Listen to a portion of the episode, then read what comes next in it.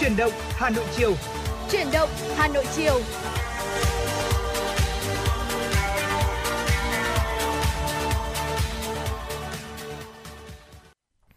Xin chào quý vị và các bạn quay trở lại với chương trình Hà Nội chiều. Và trong khung giờ ngày hôm nay từ 16 giờ đến 18 giờ, hãy cùng với Tuấn Anh và Thu Thảo điểm qua những tin tức đáng chú ý, lắng nghe những giai điệu âm nhạc mà quý vị yêu thích. Và đặc biệt, quý vị đã có thể liên lạc với chúng tôi qua số điện thoại 024 3773 6688 ngay từ lúc này. Dạ vâng thưa quý vị, Thu Thảo xin được gửi lời chào tới quý vị thính giả đang nghe đài.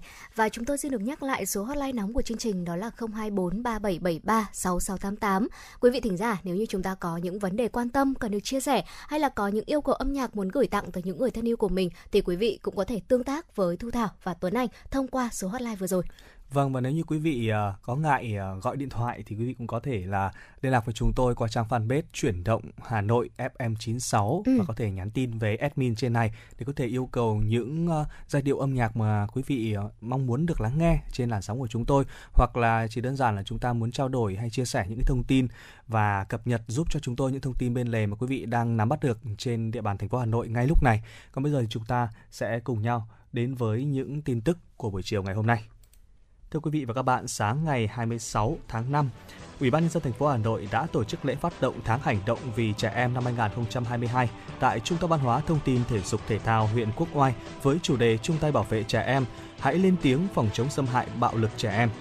Phát biểu khai mạc và công bố chủ đề tháng hành động vì trẻ em năm 2022, đồng chí Chử Xuân Dũng, Phó Chủ tịch Ủy ban nhân dân thành phố, Chủ tịch Hội đồng Bảo trợ Quỹ Bảo trợ Trẻ em thành phố Hà Nội khẳng định, với mục tiêu đảm bảo thực hiện hiệu quả các quyền trẻ em, bảo vệ trẻ em, phòng chống xâm hại trẻ em và để mọi trẻ em được sống trong môi trường an toàn, thân thiện, phát triển toàn diện, các sở ban ngành, đoàn thể, Ủy ban nhân dân các quận, huyện, thị xã cần tập trung làm tốt một số nhiệm vụ trọng tâm. Trong đó, các địa phương, đơn vị cần tăng cường truyền thông, giáo dục và vận động xã hội, thực hiện nghiêm các chủ trương đường lối chính sách của Đảng, pháp luật của nhà nước, các kế hoạch và chương trình hành động của thành phố về phòng chống xâm hại bạo lực, phòng chống tai nạn thương tích trẻ em. Cùng với đó là tổ chức bàn giao và tiếp nhận trẻ tham gia sinh hoạt hè giữa nhà trường và địa phương khi kết thúc năm học 2021-2022, thiết lập mối quan hệ chặt chẽ giữa gia đình, nhà trường, xã hội trong quản lý, giám sát học sinh trong thời gian nghỉ hè, bảo đảm an toàn. Nhân dịp này, các đại biểu tham dự lễ phát động đã cùng đến dự lễ khánh thành bể bơi của trường tiểu học ABG Việt Nam vi phạm trong quảng cáo thực phẩm bảo vệ sức khỏe Tân Đa Tam Đại Nhất Lương. Thưa quý vị và các bạn, Ủy ban nhân dân thành phố Hà Nội vừa ban hành kế hoạch giám sát tài chính năm 2022 đối với các doanh nghiệp do nhà nước nắm giữ 100% vốn điều lệ do Ủy ban nhân dân thành phố thành lập hoặc được giao quản lý. Hoạt động giám sát nhằm đánh giá việc tuân thủ quy định về phạm vi, quy trình, thủ tục, thẩm quyền và hiệu quả đầu tư vốn nhà nước, đánh giá tình hình tài chính và hiệu quả hoạt động của doanh nghiệp. Cơ quan chức năng sẽ giám sát tài chính tại 22 doanh nghiệp, trong đó có 8 công ty mẹ bao gồm Tổng công ty Vận tải Hà Nội, Tổng công ty Du lịch Hà Nội, Công ty trách nhiệm hữu hạn một thành viên Nước sạch Hà Nội, Công ty trách nhiệm hữu hạn một thành viên Môi trường đô thị Hà Nội, Công ty trách nhiệm hữu hạn một thành viên Đầu tư và Phát triển nông nghiệp Hà Nội, Tổng công ty Đầu tư Phát triển hạ tầng đô thị UDIC, Tổng công ty Đầu tư và Phát triển nhà Hà Nội, Công ty trách nhiệm hữu hạn một thành viên Chiếu sáng và thiết bị đô thị. Số còn lại là Công ty trách nhiệm hữu hạn một thành viên độc lập. Thưa quý vị và các bạn, ngày hôm nay, Sở Nông nghiệp và Phát triển Nông thôn Hà Nội phối hợp với Liên hiệp các Hội Khoa học và Kỹ thuật Hà Nội tổ chức hội thảo giải pháp nâng cao năng lực chế biến và bảo quản nông sản của thành phố Hà Nội. Phát biểu tại hội thảo, Chi cục trưởng Chi cục Quản lý Chất lượng Nông lâm sản và Thủy sản Hà Nội Nguyễn Thị Thu Hằng cho biết hiện nay trên địa bàn thành phố có hơn 250 doanh nghiệp chế biến nông lâm thủy sản. Sản phẩm nông nghiệp được chế biến sâu với chủng loại phong phú, bảo đảm chất lượng an toàn thực phẩm. Ngoài ra, thành phố còn có hàng nghìn cơ sở chế biến nông sản nhỏ lẻ, hộ gia đình thực hiện sơ chế, chế biến, bảo quản để phục vụ tiêu dùng ở địa phương. Tại hội thảo, các đại biểu cho rằng ngành chế biến thực phẩm nông lâm thủy sản trên địa bàn thành phố đa số là cơ sở vừa và nhỏ, chưa xứng với tiềm năng phát triển công nghiệp chế biến của thủ đô. Cơ chế chính sách khuyến khích đầu tư phát triển sản xuất nông nghiệp chưa đủ mạnh để thu hút được các doanh nghiệp đầu tư, nhất là lĩnh vực chế biến nông sản, giết mổ gia súc gia cầm, nông nghiệp ứng dụng công nghệ cao. Phát biểu tại hội thảo, Phó Giám đốc Sở Nông nghiệp và Phát triển Nông thôn Hà Nội Tạ Văn Tường cho biết, ngành nông nghiệp tiếp tục phối hợp với các đơn vị thực hiện rà soát quy hoạch cơ sở, vùng giết mổ chế biến sản phẩm nông sản của thành phố, kết nối với vùng nguyên liệu tập trung được quy hoạch và hạ tầng thương mại của thành phố. Ngày 26 tháng 5 tại Hà Nội, Bộ Giáo dục và Đào tạo phối hợp với Bộ Thông tin và Truyền thông tổ chức lễ phát động cuộc thi tìm hiểu về lịch sử truyền thống yêu nước của dân tộc Việt Nam. Báo Giáo dục và Thời đại là đơn vị thực hiện. Đây là sân chơi lành mạnh, bổ ích cho đoàn viên, học sinh, khơi dậy tinh thần ham mê học lịch sử, lòng yêu nước, tự hào dân tộc, trách nhiệm của tuổi trẻ Việt Nam trong học tập, rèn luyện, lập thân lập nghiệp, tham gia xây dựng và bảo vệ Tổ quốc. Đối tượng tham gia cuộc thi là cán bộ quản lý giáo dục, giáo viên, nhân viên đã và đang công tác trong ngành giáo dục, học sinh sinh viên đã và đang học tập tại các cơ sở giáo dục trên toàn quốc, các bậc phụ huynh học sinh, những người quan tâm tới cuộc thi. Các tác phẩm dự thi phải viết bằng tiếng Việt, nội dung phản ánh giá trị của tôn giáo đối với đời sống xã hội, góp phần phát huy sức mạnh của khối đại đoàn kết toàn dân tộc, tinh thần yêu nước, truyền thống dựng nước và giữ nước, đoàn kết dân tộc, các tấm gương tiêu biểu trong việc thực hiện nhiệm vụ bảo vệ Tổ quốc hiện nay, nét đẹp trong phong cách sống, những gương mặt tiêu biểu của học sinh, sinh viên, giáo viên dân tộc thiểu số, tôn giáo, những mô hình tiên tiến trong bảo vệ môi trường, giữ gìn bản sắc văn hóa dân tộc. Mỗi tác phẩm tối thiểu 500 từ, có thể viết tay hoặc đánh máy trên một mặt giấy khổ A4. Vâng thưa quý vị, nhằm nâng cao chất lượng kỹ thuật, hai kênh truyền hình phục vụ quý vị khán giả thủ đô và khán giả các tỉnh lân cận khu vực phía Bắc.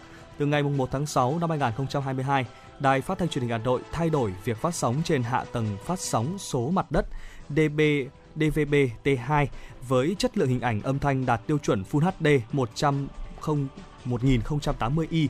Và để thu tốt chương trình truyền hình của Đài Hà Nội, quý vị khán giả cần lắp đặt anten thu sóng số và dò lại kênh TV theo các bước sau đây. Quý vị lưu ý kỹ nha. Bước 1 là nhấn chọn nút Home trên điều khiển. Bước 2 là trong phần giao diện Home, chúng ta chọn mục cài đặt rồi nhấn chọn thiết lập Digital, dò kênh kỹ thuật số. Và bước 3, chúng ta trong mục menu thiết lập Digital, nhấn chọn là dò đài kỹ thuật số tự động rồi nhấn chọn đồng ý để máy thực hiện quá trình dò kênh. Hệ thống của TV sẽ dò kênh tự động và khán giả sẽ chỉ cần đợi vài phút để TV ghi nhớ kênh là đã có thể trải nghiệm các chương trình truyền hình yêu thích rồi. Và nếu gặp bất cứ vấn đề gì cần hỗ trợ kỹ thuật, quý vị hãy liên hệ qua số hotline 0948 296 189. Dạ vâng thưa quý vị thính giả, vừa rồi là những thông tin đầu tiên trong khung giờ của Chuyển động Hà Nội chiều ngày hôm nay. Chúng tôi sẽ còn tiếp tục cập nhật tới quý vị những thông tin đáng quan tâm khác ở phần sau của chương trình. Còn bây giờ, xin mời quý vị thính giả, chúng ta sẽ cùng thư giãn với một giai điệu âm nhạc đầu tiên, ca khúc Em Về Tinh Khôi với sự thể hiện của ca sĩ Trần Thu Hà.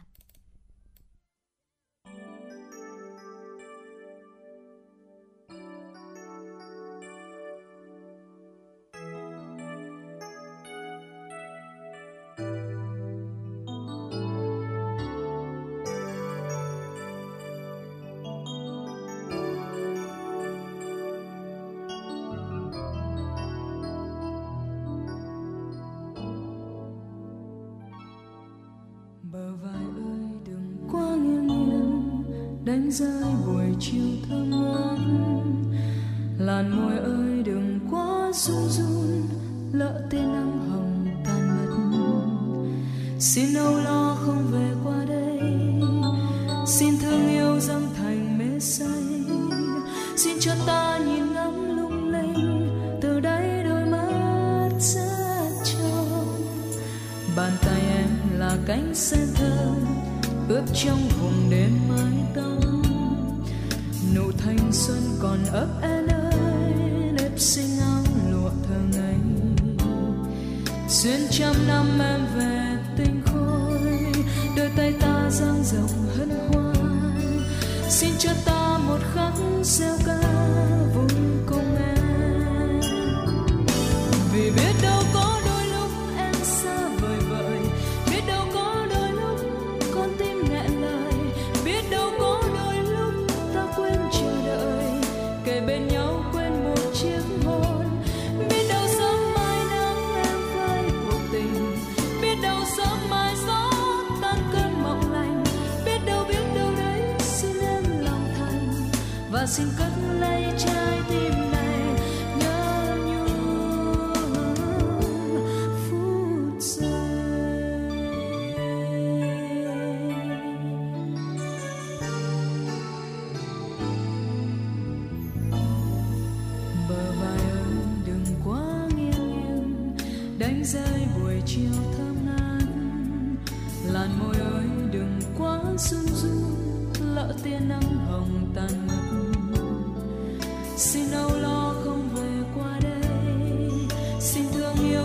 Thành em say. Xin cho ta nhìn ngắm lung linh, từ đây đôi mắt rất trong. Bàn tay em là cánh sen thơm, ướp trong hồng đêm mái tóc. Nụ thanh xuân còn ướt em ơi, nếp xinh áo lụa thường ngày. Xuyên trăm năm em về tình khôi, đôi tay ta dang rộng hân hoan. Xin cho ta một khắc gieo ca vui cùng với em, vì biết đâu cánh mây trắng yêu em gọi mời, biết đâu gió tha thiết mang em về trời, biết đâu bóng em thấy tim ta chợt trôi và em tan đi cùng ánh sương, biết đâu bóng em thấy đôi chân mỏi mệt, biết đâu bóng em thấy sông thương cạn kiệt, biết đâu bóng mưa nắng gieo tim buồn phiền và em sẽ cất cánh tung trời hóa thành giấc mơ.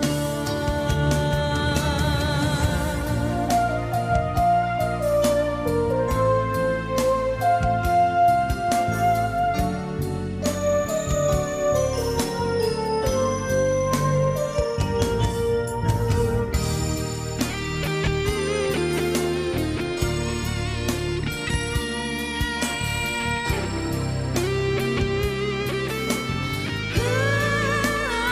đâu có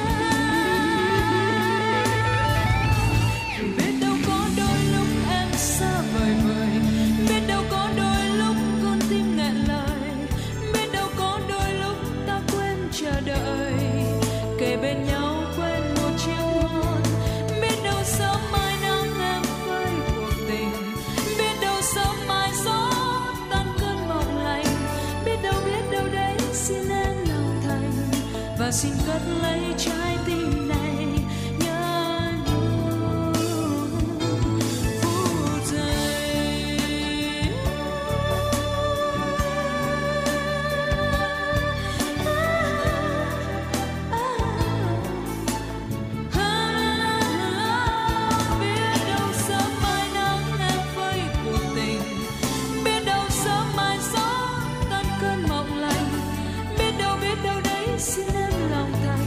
Và xin cất lấy trái tim này nhớ nhung phút giây,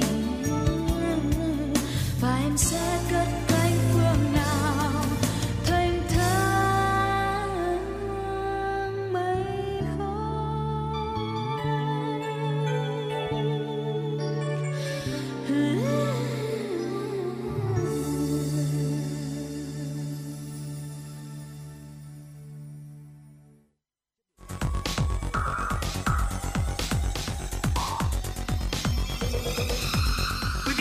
Đang theo dõi kênh FM 96 MHz của Đài Phát thanh Truyền hình Hà Nội. Hãy giữ sóng và tương tác với chúng tôi theo số điện thoại 024 3773 6688.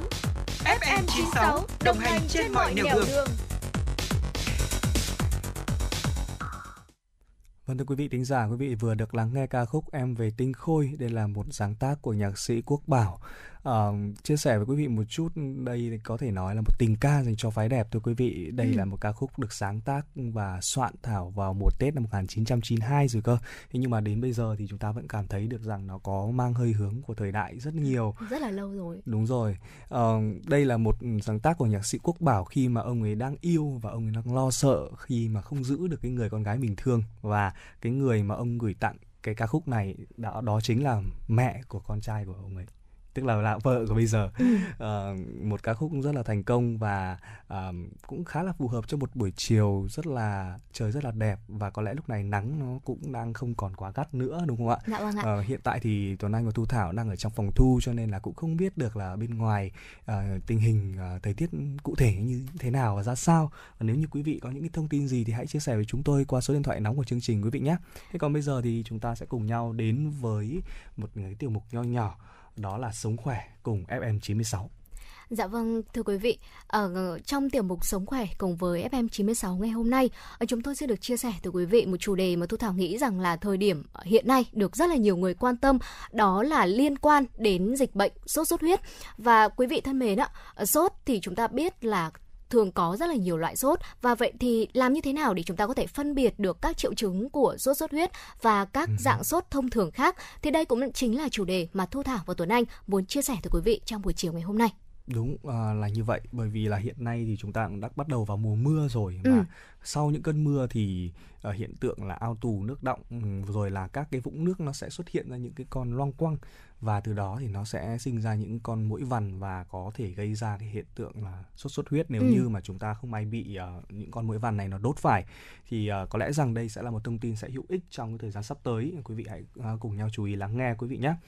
Đầu tiên thì chúng ta cần phải phân biệt được rằng là chúng ta đang bị sốt như thế nào, bởi vì có rất nhiều loại sốt như Thu Thảo vừa mới chia sẻ, có thể là sốt xuất huyết hay là sốt phát ban.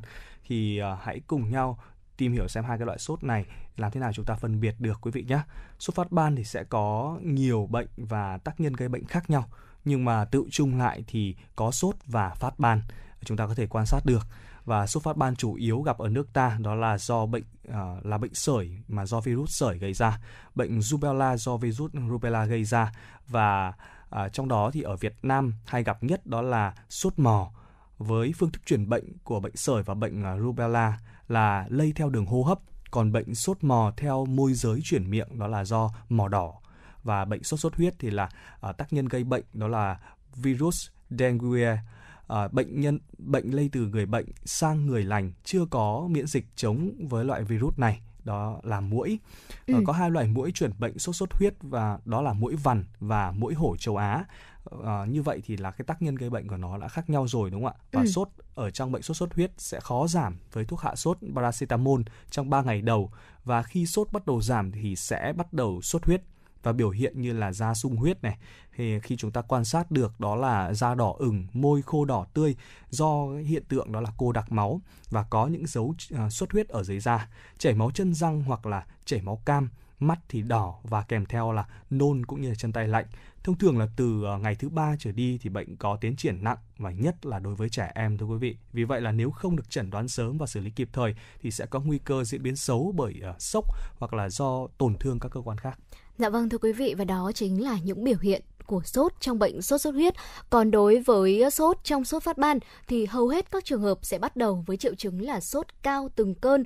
Thân nhiệt của chúng ta sẽ có thể tăng lên từ 39 cho tới 40 độ C, và xuất hiện là ho này, đau họng, chảy nước mũi hay là nghẹt mũi, mệt mỏi, và thậm chí là có thể xuất hiện tình trạng đó là nôn mửa và phát ban đỏ. Các hạch ở khu vực là đầu, mặt, cổ thì sẽ thường có biểu hiện đó là sưng to và đau, chúng ta có thể nhìn thấy hoặc là sờ thấy được. Kết mạc mắt thì sẽ đỏ, viêm và có chảy nước mắt. Để mà chúng ta phân biệt sốt xuất huyết với lại sốt phát ban thì cách đơn giản nhất mà quý vị có thể dùng đó là dùng ngón tay cái và ngón trỏ cùng bên căng vùng da có chấm đỏ hoặc là vùng da sung huyết của chúng ta. Nếu như mà thấy chấm đỏ có mất đi, buông ra là máu đỏ, hồi phục ngay, đó chính là sốt phát ban.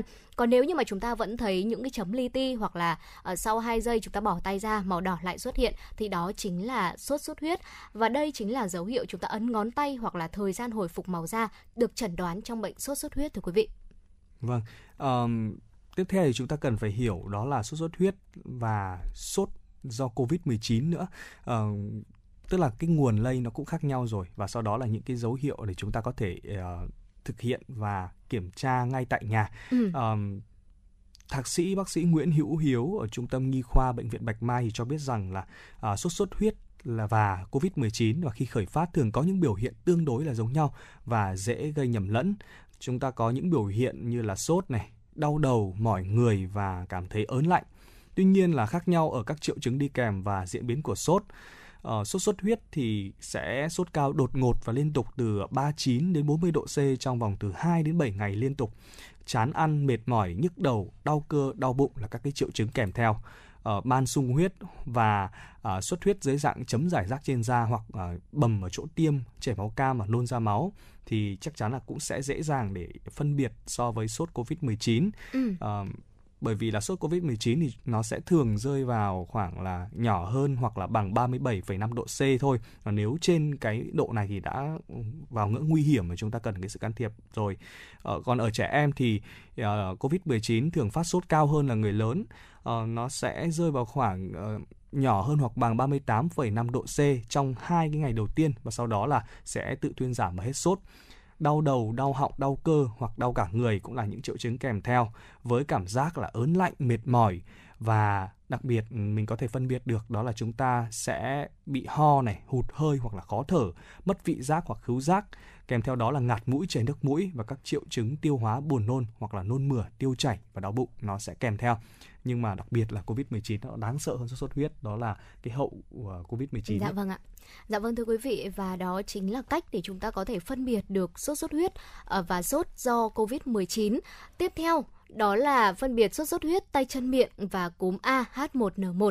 Các bệnh này thì đều có những triệu chứng chung đó là sốt. Thì việc mà chúng ta phân biệt thì sẽ cần dựa trên các triệu chứng lâm sàng và xét nghiệm cận lâm sàng. Đối với sốt virus và các bệnh về đường hô hấp thì chúng ta sẽ thường có các triệu chứng ví dụ như là sốt cao từ 38,5 độ cho đến 41 độ C, đau khắp mình mẩy và đau đầu, ho, chảy nước mũi, hắt hơi hay là họng sẽ xuất hiện tình trạng đó là đỏ. Bên cạnh đó thì quý vị cũng có thể gặp phải tình trạng đó là rối loạn tiêu hóa, phát ban và thường là sẽ xuất hiện từ 2 đến 3 ngày sau khi mà sốt. Tiếp theo nữa các bệnh lý liên quan đến mắt, đó là đỏ mắt, có rử mắt và chảy nước mắt. Và đối với trẻ em thì có thể xuất hiện tình trạng đó là nôn. Có thể là trẻ sẽ nôn nhiều lần, thế nhưng mà tình trạng nôn này thì sẽ xuất hiện, thường là xuất hiện sau khi mà ăn. Đấy là đối với sốt virus và các bệnh về đường hô hấp. Còn đối với sốt do cúm A H1N1 thì theo các chuyên gia chuyên môn, bệnh nhân bị sốt do cúm thì sẽ luôn có đi kèm với các triệu chứng ví dụ như là ho, đau họng, sổ mũi, chảy nước mũi hay là đau ngực, khó thở. Và sốt do sốt xuất huyết thì bệnh nhân chỉ có sốt cao từ 39 hoặc là 40 độ C và kéo dài trên 5 ngày, không ho chảy nước mũi thôi, uống thuốc hạ sốt thì không bớt. Sau khi mà đã sốt vài ngày rồi thì trên người sẽ xuất hiện lấm tấm các nốt xuất huyết dưới da. Quý vị lưu ý nhé, đó là đau đầu dữ dội ở vùng trán này, sau nhãn cầu.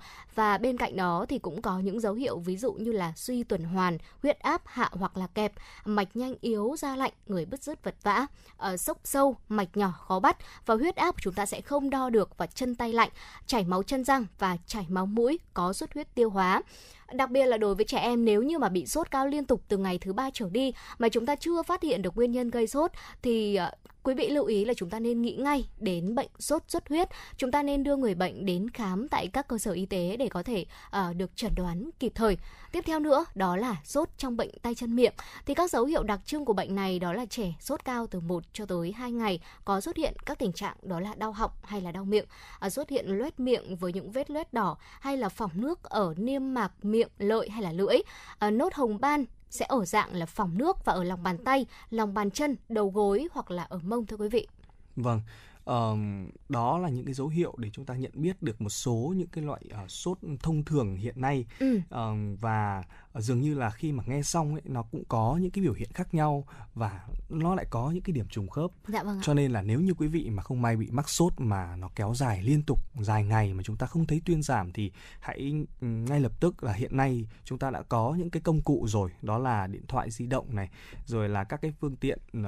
Nhưng mà tuyệt đối là quý vị cũng không nên là tự search Google để xem cái triệu chứng để tự chẩn đoán, mà hãy sử dụng cái công cụ tìm kiếm này để tìm kiếm những cái số điện thoại này, những cái đường dây nóng của các cái cơ sở để chúng ta có thể hỗ trợ trực tiếp. Bởi vì là sau đại dịch Covid-19 thì rất nhiều những cái ứng dụng cũng như là rất nhiều những cái thông tin và những cái đơn vị đã có thể hỗ trợ một cách online dành cho quý vị, và những bác sĩ chuyên gia sẽ sẵn sàng là túc trực ở các đường dây để có thể kết nối và đưa cho quý vị những cái lời khuyên sau khi mà quý vị đưa ra những cái triệu chứng mà chúng ta gặp phải khi mà sốt cao dài ngày như vậy, để cho các bác sĩ sẽ đưa ra quý vị những cái lời khuyên tốt nhất, tránh việc là chúng ta tự tìm hiểu và có thể là tự chữa trị tại nhà thì nó rất là khó, đúng không ạ? Ngoài ra thì tôi vẫn luôn đề cao cái việc là phòng bệnh hơn là chữa bệnh. Dạ, vâng. Nhất là trong cái mùa mà có thể nói là bắt đầu mùa mưa như thế này, thì nếu như quý vị ở trong nhà mà chúng ta có những cái khu vực như là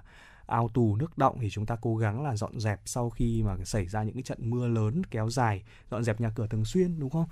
Đi ngủ thì với những ai mà ở mặt đất, nhà mặt đất thì chúng ta nên là mắc màn chẳng hạn, nếu mà có thấy muỗi, hoặc là sử dụng những cái loại hương liệu để đuổi muỗi này, đèn sâu tinh dầu chẳng hạn cũng là một cái ý hay. Hay là ở nhà tôi thì tôi không dùng đèn sâu tinh dầu mà tôi dùng cái đèn bắt muỗi, tắt hết điện đi, sau đó thì cắm điện vào và những con muỗi nó sẽ có bị thu hút bởi ánh sáng ấy, và sau đó thì nó sẽ lao vào đó, diệt được cũng khá là nhiều, và tôi thấy cũng khá là hiệu quả trong cái mùa mà có nhiều mưa, nhiều cái điều kiện cho muỗi sinh sôi nảy nở như thế này. Thế cũng để một cách để chúng ta phòng tránh các bệnh sốt huyết hay sốt rét. Dạ vâng thưa quý vị, và bên cạnh đó thì chúng tôi cũng muốn gợi ý tới quý vị một số cách để chúng ta có thể phòng bệnh sốt huyết. Quý vị lưu ý là khi mà chúng ta trong mùa này thì khi mà ở trong nhà hay ở ngoài trời thì chúng ta cũng nên ưu tiên là mặc các quần áo dài tay, ngủ trong màn, kể cả là chúng ta ở ban ngày nữa, dùng rèm tre hay là màn tẩm hóa chất để chúng ta có thể diệt muỗi. Và bên cạnh đó, nếu như mà quý vị chúng ta có gặp những triệu chứng này hay là thấy những người thân của mình gặp những triệu chứng mà chúng tôi vừa kể ở bên trên thì đúng như anh Tuấn Anh có chia sẻ, đó là chúng ta nên gọi điện thoại tới các cơ sở y tế để có thể chẩn đoán và điều trị kịp thời, tránh trường hợp là bệnh của chúng ta đã quá nặng rồi và dẫn đến những hậu quả nghiêm trọng quý vị nhé. Vâng, vừa rồi thì là những cái thông tin mà chúng tôi đã thu thập được, sưu tầm và chia sẻ đến cho quý vị qua tiểu mục đó là Sống Khỏe cùng FM 96. Còn bây giờ thì chúng ta sẽ cùng quay trở lại với không gian âm nhạc với giọng ca của Trung Quân Idol, ca khúc Chiều Nay Không Có Mưa Bay. Xin mời quý vị cùng thưởng thức và sau đó chúng tôi sẽ quay trở lại cập nhật thêm cho quý vị những tin tức đáng chú ý.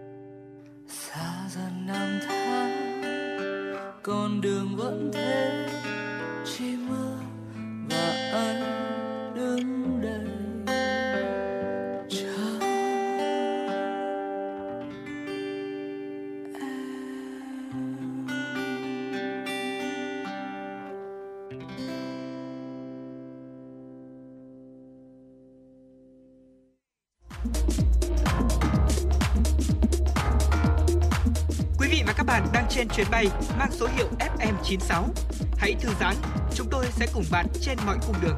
Hãy giữ sóng và tương tác với chúng tôi theo số điện thoại 024 3773 6688.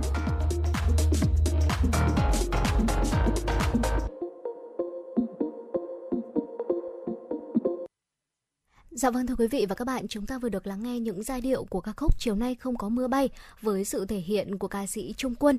Quý vị thân mến, nếu như quý vị chúng ta có những vấn đề quan tâm cần được chia sẻ hay là có một yêu cầu âm nhạc muốn gửi tặng tới những người thân yêu của mình thì có thể tương tác với Tuấn Anh và Thu Thảo thông qua số hotline của Chuyển động Hà Nội, đó là 024 3773 6688 quý vị nhé. Còn tiếp tục Chuyển động Hà Nội chiều ngày hôm nay, xin mời quý vị chúng ta sẽ cùng tiếp tục đón nghe những thông tin do phóng viên Kim Anh thực hiện. Vâng, thưa quý vị và các bạn, Cục An toàn Thực phẩm Bộ Y tế vừa công bố xử phạt vi phạm hành chính về an toàn thực phẩm đối với 9 công ty với tổng số tiền phạt 455 triệu đồng. Theo Cục An toàn Thực phẩm, danh sách 9 doanh nghiệp này đã kinh doanh phân phối và đã có vi phạm về chất lượng, ghi nhãn hàng hóa và quảng bá thực phẩm, bảo vệ sức khỏe. Tuy nhiên, thì Công ty Cổ phần Dược phẩm Quốc tế STP bị xử phạt vì vi phạm về điều kiện an toàn thực phẩm. Công ty trách nhiệm hữu hạn dược phẩm Chitido Hưng Phước vi phạm chất lượng và ghi nhãn sản phẩm thực phẩm bảo vệ sức khỏe viên dạ dày Chitido Simekis Gold và thực phẩm bảo vệ sức khỏe gel dạ dày Chitido gel dạ cầm. Công ty trách nhiệm hữu hạn Phát triển Khoa học Quốc tế Trường Sinh vi phạm trong quảng cáo thực phẩm bảo vệ sức khỏe TS Anco và thực phẩm bảo vệ sức khỏe TS Xuyên Tâm Liên. Công ty trách nhiệm hữu hạn CTR Bio vi phạm trong quảng cáo thực phẩm bảo vệ sức khỏe FutureBest. Công ty cổ phần dược phẩm mỹ phẩm Galien vi phạm trong quảng cáo thực phẩm bảo vệ sức khỏe Enzylim. Công ty trách nhiệm hữu hạn Phát triển Đầu tư Dược phẩm Việt Nhật vi phạm trong quảng cáo thực phẩm bảo vệ sức khỏe viên uống Tauna. Công ty cổ phần dược phẩm LMD Việt Nam vi phạm trong quảng cáo thực phẩm bảo vệ sức khỏe An Khánh Đan. Công ty trách nhiệm hữu hạn thương mại Tubi vi phạm trong quảng cáo các sản phẩm thực phẩm bảo vệ sức khỏe Đại Cốt Đan, Mộc Mao và viên sủi Mộc Mao. Công ty trách nhiệm hữu hạn thương mại và dịch vụ RBG ở Việt Nam vi phạm trong quảng cáo thực phẩm bảo vệ sức khỏe Tâm Đan, Đại Nhất Lương. Thưa quý vị, bất động sản công nghiệp hấp dẫn nhất năm 2022, đây chính là khẳng định của tập đoàn tư vấn đầu tư bất động sản toàn cầu Cushman & Wakefield. Theo Cushman & Wakefield, trong 5 năm gần nhất, dòng vốn đầu tư trực tiếp nước ngoài vào Việt Nam chảy vào lĩnh vực sản xuất, chế tạo và bất động sản. Đáng chú ý, giai đoạn 2017-2018, dòng vốn ngoại và bất động sản tập trung chủ yếu ở phân khúc nhà ở, thì nay có xu hướng chuyển dịch rất rõ về bất động sản khu công nghiệp. Ước tính có 2 tỷ đô la Mỹ đổ vào xây dựng cơ sở hạ tầng công nghiệp, logistics, kho bãi tại Việt Nam. Dẫn đầu các tỉnh, thành phố có giao dịch lớn về đầu tư bất động sản công nghiệp và trung tâm logistics là Bắc Ninh, Bình Dương, Bà Rịa Vũng Tàu. Hiện các nhà máy xây sẵn ở Đồng Nai, Bắc Ninh có tỷ lệ lấp đầy tốt, hoạt động sôi động. Dự báo trong 5 năm tới sẽ có khoảng 40.000 ha đất khu công nghiệp cung cấp cho thị trường. Các kho bãi cũng đang được quan tâm đầu tư mới và dự báo tăng trưởng 22% cho tới năm 2025. Bà Rịa Vũng Tàu tiếp tục đóng góp nguồn cung lớn.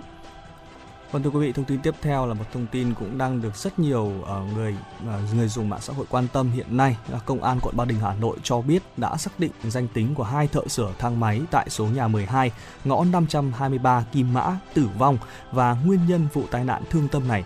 Bước đầu, cơ quan công an xác định 2 nạn nhân tử vong gồm Phan Phạm Quang Ca, sinh năm 1984 và Nguyễn Danh Trờ, sinh năm 1995 cùng huyện Ba Vì, Hà Nội. Cả hai nạn nhân đều là nhân viên sửa chữa thang máy. Ngoài ra, cơ quan công an cũng xác định nguyên nhân vụ tai nạn lao động là do đứt cáp thang máy trong khi bảo dưỡng. Và trước đó có một vụ tai nạn xảy ra tại căn nhà 7 tầng, một tum tại số nhà 12, ngõ 523 Kim Mã, phường Ngọc Khánh. Công trình này đang trong quá trình cải tạo, sửa chữa. Và theo thông tin ban đầu từ Công an quận Ba Đình, hai người tử nạn là do trượt cáp trong quá trình sửa chữa thang máy này. Một nạn nhân 38 tuổi ngã trên nóc cabin thang máy và tử vong trên đường đi cấp cứu. Nạn nhân còn lại 27 tuổi tử vong tại hiện trường, kẹt lại ở dưới hố bít của thang máy. Lực lượng cảnh sát phòng cháy chữa cháy và cứu nạn cứu hộ đã nhanh chóng triển khai sử dụng các dụng cụ phương tiện đặc trùng, kích này, thang, máy cắt sắt, thiết bị banh cắt thủy lực, ho macho để nâng cabin thang máy, tạo khoảng không để cán bộ chiến sĩ tiếp cận và đưa nạn nhân ra bên ngoài. Đến khoảng 21 giờ cùng ngày thì nạn nhân thứ hai đã được đưa ra bên ngoài. Và cũng xin chia buồn với gia đình của các nạn nhân trong cái vụ việc vừa qua. Và những quý vị thính giả thân mến, chúng ta cũng cần cẩn thận, và có lẽ là trong các số tiếp theo chúng tôi sẽ cập nhật thêm cho quý vị những cái biện pháp để bảo đảm an toàn khi chúng ta di chuyển theo thang máy, với tình trạng là hiện nay là chúng ta cũng có rất nhiều những các cái vụ việc tương tự như thế này, rất là thương tâm. Và tiếp nối chương trình thì có lẽ chúng ta sẽ quay trở lại với các giai điệu âm nhạc và các cái tin tức tiếp theo. Vừa rồi thì chúng ta được lắng nghe ca khúc Chiều Nay Không Có Mưa Bay. Tôi cũng rất là hy vọng là nó sẽ diễn ra như vậy. Trong khi đó thì chúng tôi ghé qua trang web của Trung tâm Dự báo Khí tượng Thủy văn Quốc gia thì cũng có thông báo là tại Hà Nội trong ngày hôm nay và chiều tối và đêm thì sẽ có nhiều mây, có mưa rào và dông rải rác, cục bộ có mưa vừa mưa to cơ. Cho nên là quý vị cũng cần là mang theo, vẫn là cứ trang bị cho mình đó là áo mưa này, ô dù, bởi vì là thời tiết trong những ngày gần đây nó có thể mưa bất cứ lúc nào quý vị ạ. Dạ vâng, thưa quý vị, trong khoảng thời gian này thì nắng mưa đan xen rất là thất thường. Chính vì vậy thì chắc chắn rồi sức khỏe của chúng ta cũng sẽ bị ảnh hưởng rất là nhiều. Chúng tôi hy vọng rằng là quý vị thính giả chúng ta sẽ chuẩn bị đầy đủ những kiến thức về sức khỏe để cũng có thể bảo vệ cho chính bản thân mình và cả những người thân xung quanh của chúng ta nữa. Vâng thưa quý vị, một số những thông tin điểm qua về thời tiết cũng đã đưa đến cho quý vị. Còn bây giờ thì chúng ta sẽ cùng đến với một ca khúc cũng rất là ngọt ngào, ca khúc Em Dạo Này, đúng không ạ, của ca sĩ Ngọt sẽ gửi đến cho quý vị.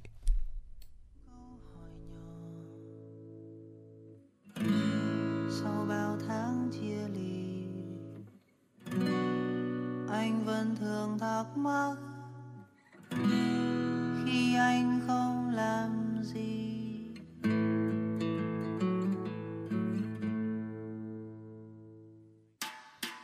Em dạo này có còn xem phim một mình, em dạo này có đồ ăn và shopping, ngày xuân em có xuống phố không người và tan dương cỏ cây lặng thinh. Em dạo này có đi xa quên mặt, em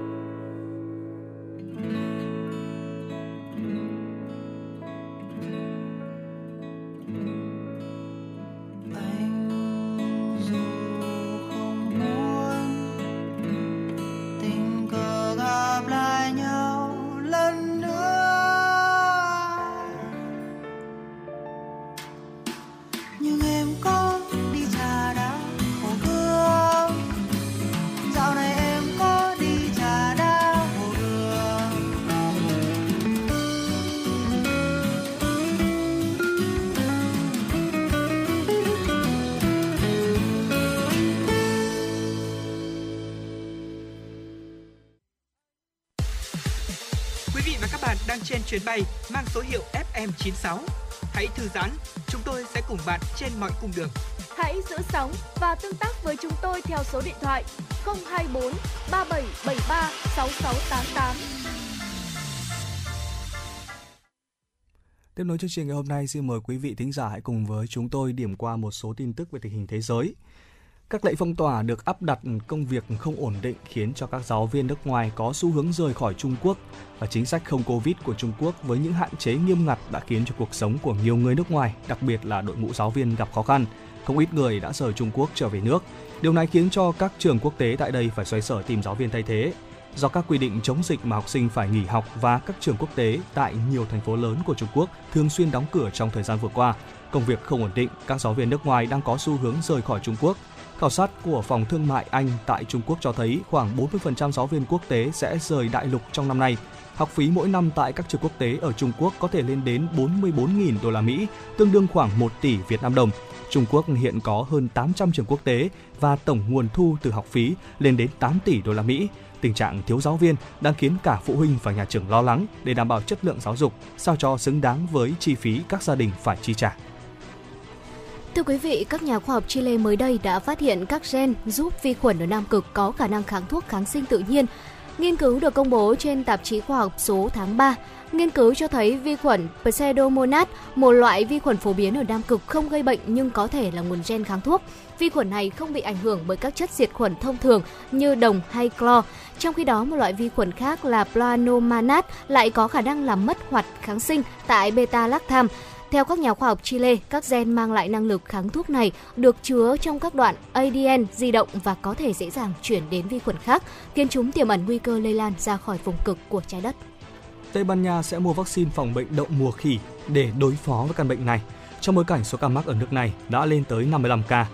Bộ trưởng Bộ Y tế Canoria Darias cho biết chính phủ sẽ mua vaccine do công ty Bavarian Nordics của Đan Mạch sản xuất nhưng không cho biết số liều đặt mua.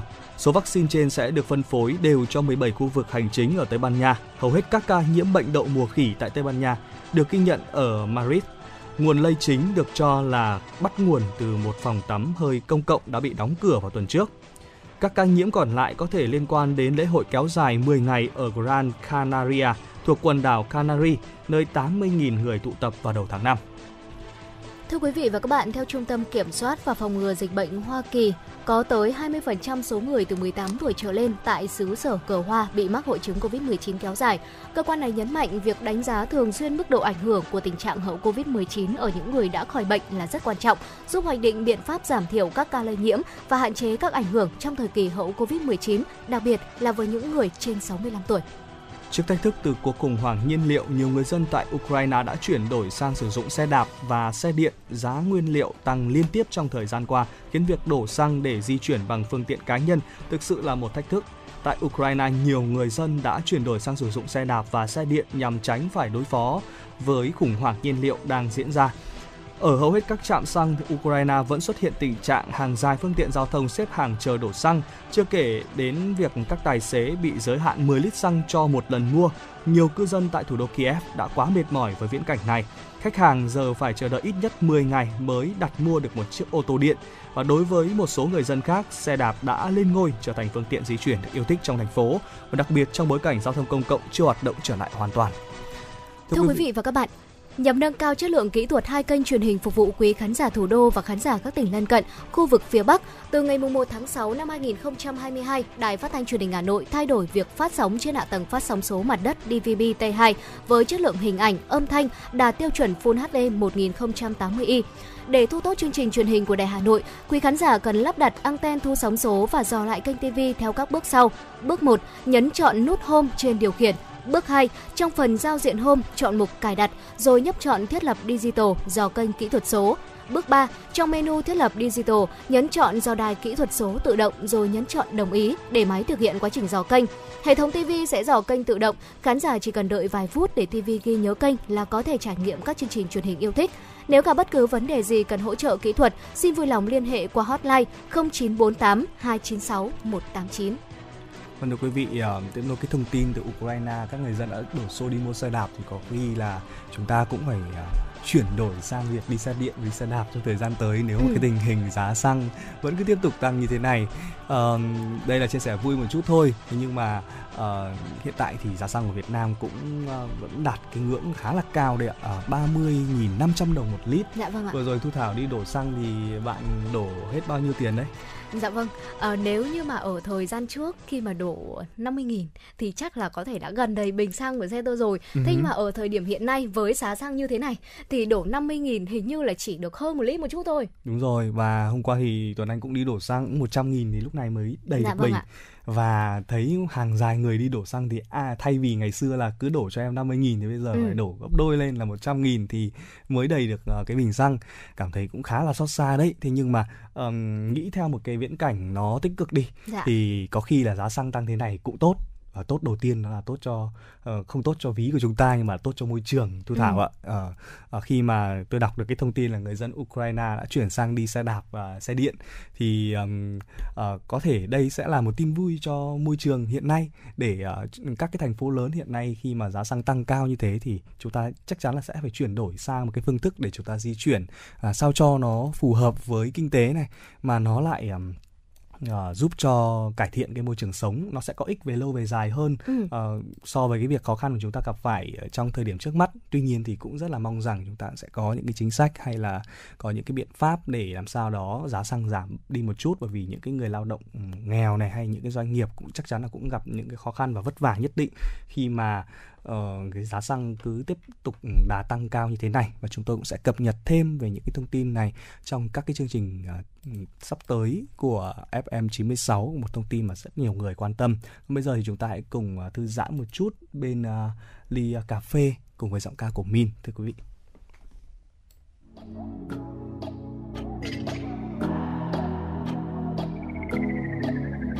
Từ nụ hôn đầu tiên, chờ đợi anh trên miên, nhớ về anh phát điên, lỡ nhắn tin liệu anh có phiền, chờ hồi âm thật lâu rồi người nhắn một câu tối nay em ở đâu, anh qua tâm sự cho đã sợ. Nhìn cười em đã lâu đi chợ từ giữa trưa, xịt một ít nước hoa khúc chiếc cao vào mùa tối hồng, nhìn cà phê cứ rơi còn thời gian cứ trôi.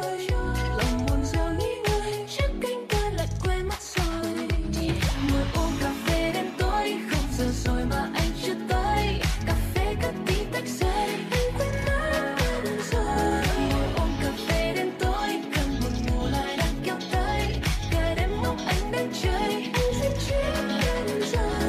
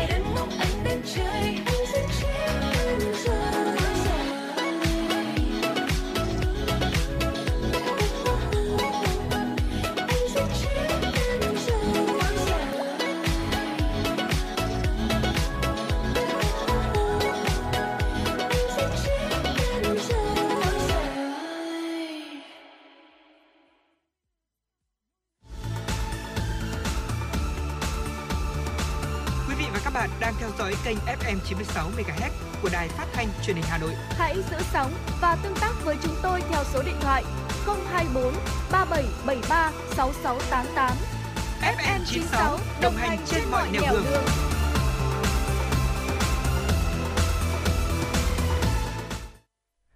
Quý vị và các bạn thân mến, chúng ta cũng đã trải qua một vài những cái tin tức đáng chú ý. Nhưng quý vị đừng quên rằng chúng ta sẽ còn cái khung giờ từ 17 giờ đến 18 giờ. Tuấn Anh và Thu Thảo sẽ cùng tiếp tục đồng hành quý vị đến với những chủ tin tức khác. Còn bây giờ thì chúng ta sẽ cùng đến với một chuyên mục khá là thú vị đấy ạ. Đó là khám phá thế giới. Hôm nay thì hãy cùng với Thu Thảo, đây là một nội dung mà Thu Thảo chuẩn bị đây. Đến với một cái cửa hàng rất là tiện lợi, nhưng mà lại bất tiện nhất thế giới. Dạ vâng ạ.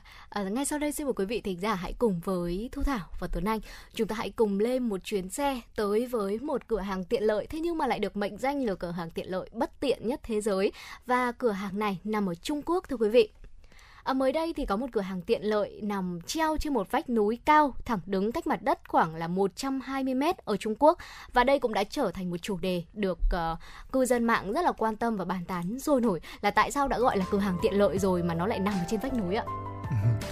Rồi ạ, có lẽ rằng là vì một cái lý do nào đó mà cái cửa hàng này nó lại được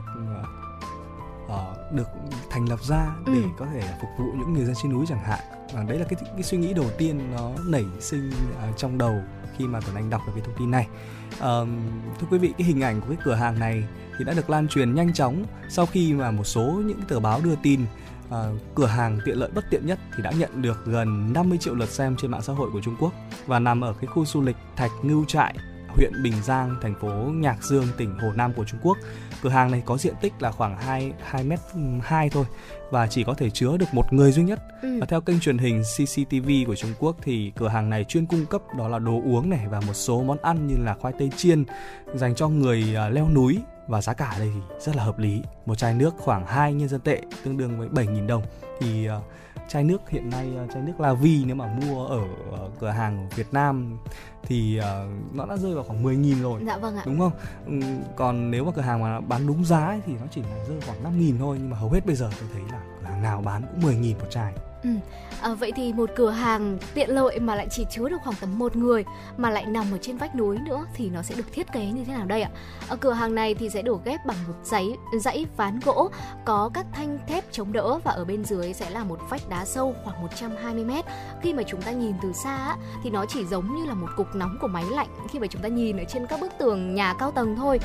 Và để đảm bảo an toàn thì cửa hàng sẽ không mở cửa vào những ngày mà trời mưa gió, và các thiết bị ví dụ như là khóa tay an toàn thì cũng sẽ được lắp đặt để có thể đảm bảo được độ chắc chắn, cũng như là khi mà những vị khách leo núi sử dụng khóa an toàn này thì sẽ có thể cố định mình để ở trên cáp treo khi mà thực hiện mua sắm ở trên cửa hàng tiện lợi này. Và khi mà nghe thấy cửa hàng ở trên vách núi thì điều đầu tiên mà tôi thắc mắc đó chính là làm như thế nào để họ có thể di chuyển những cái hàng hóa lên cửa hàng đó để bán cho những người leo núi được ạ?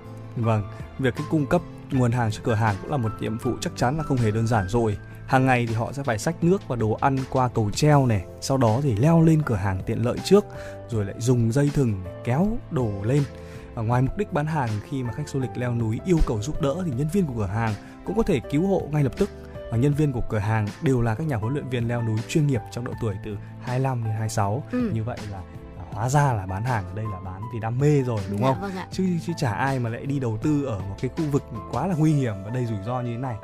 Chẳng qua có một cái cơn bão, chẳng hạn có một cái cơn bão đi qua thì có khi là cả cửa hàng cũng chủ hàng cũng là bị bay đi mất luôn, bởi vì là nằm ở một cái vị trí rất là treo leo. Dạ vâng thưa quý vị, và đó cũng là chia sẻ của chủ cửa hàng, đó là không nhằm mục đích kiếm tiền đâu mà giống như là một cách để tiếp năng lượng cho những người leo núi vậy. Và có rất là nhiều du khách đã rất là cảm kích về cách thiết lập cửa hàng ở trên núi này, và khiến cho họ cảm thấy là công việc mà họ đang làm là một việc có ý nghĩa thưa quý vị.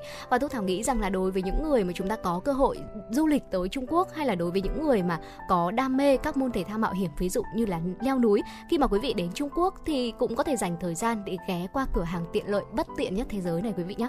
Vâng, hãy lưu ý rằng đây là bất tiện trong ngoặc kép nha, bởi vì là tôi nghĩ rằng nó sẽ rất là tiện lợi và rất là hữu ích dành cho những ai leo núi, khi mà chúng ta đi một cái chặng đường dài mà lại có một nơi bán hàng ngay trên cái chặng đường treo leo giữa vách núi như vậy, để giúp cho chúng ta có thể là tiếp thêm năng lượng trong cuộc hành trình. Và ngoài ra thì những nhân viên của cửa hàng này cũng sẽ là những người có thể là cứu hộ cho các bạn trong lúc mà chúng ta thực hiện cái quá trình leo núi và khám phá thế giới như vậy.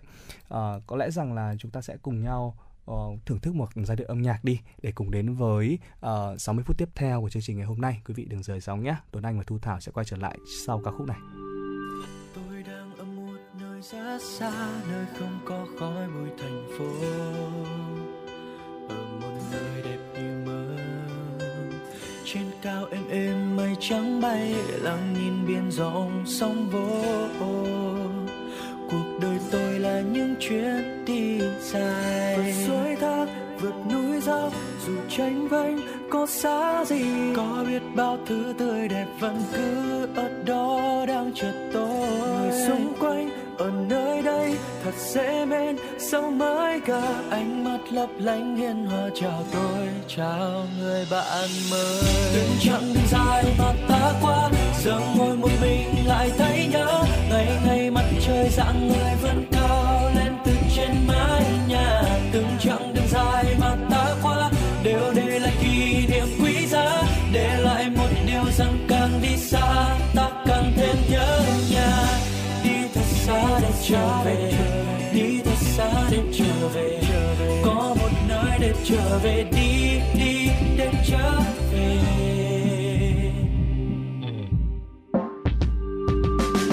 Tôi đang ở một nơi rất xa, nơi không có khói bụi thành phố, ở một nơi đẹp như mơ. Trên cao êm mây trắng bay, lặng nhìn biển rộng sóng vỗ. Những chuyến đi dài, vượt suối thác, vượt núi dốc, dù chênh vênh có xa gì, có biết bao thứ tươi đẹp vẫn cứ ở đó đang chờ tôi. Người xung quanh ở nơi đây thật dễ mến, sau mới gặp ánh mắt lấp lánh hiền hòa chào tôi, chào người bạn mới. Từng chặng đường dài mà ta qua, giờ ngồi một mình lại thấy nhớ. Ngày ngày mặt trời dạng người vẫn cao lên từ trên mái nhà. Từng chặng đường dài mà ta qua, đều để lại kỷ niệm quý giá, để lại một điều rằng càng đi xa ta càng thêm nhớ nhà. Đi thật xa để trở về, đi thật xa để trở về, có một nơi để trở về, đi đi để trở về. Cuộc đời thật đẹp khi được đi muôn nơi xa xôi rộng lớn, nhưng ta vẫn có nơi để trở về sau mỗi chuyến đi. Điều kỳ diệu là con người ta đi xa hơn để trưởng thành hơn, không quên mang theo bên cạnh.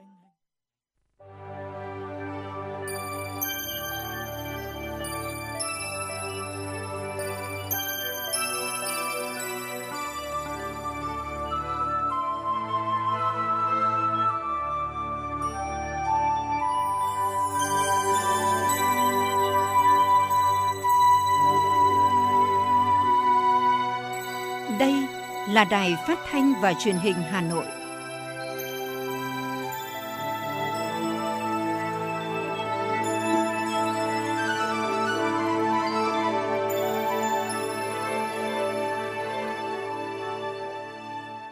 Quý vị và các bạn thân mến, bây giờ là 17 giờ. Chương trình Chuyển động Hà Nội chiều của chúng tôi đang được phát trực tiếp trên tần số FM 96 MHz của Đài Phát thanh Truyền hình Hà Nội. Chương trình cũng đang được phát trực tuyến trên trang web hanoitv.vn. Nếu có bất cứ trao đổi nào quý vị quan tâm, hãy liên hệ với chúng tôi qua số điện thoại 024 3773 6688 quý vị nhé. Còn ngay sau đây, chúng tôi sẽ chuyển đến cho quý vị những tin tức đáng quan tâm. Thưa quý vị và các bạn, ngày hôm nay, ngày làm việc thứ tư của kỳ họp thứ 3 Quốc hội khóa 15, Quốc hội đã thảo luận ở hội trường về một số nội dung còn ý kiến khác nhau của dự án luật cảnh sát cơ động.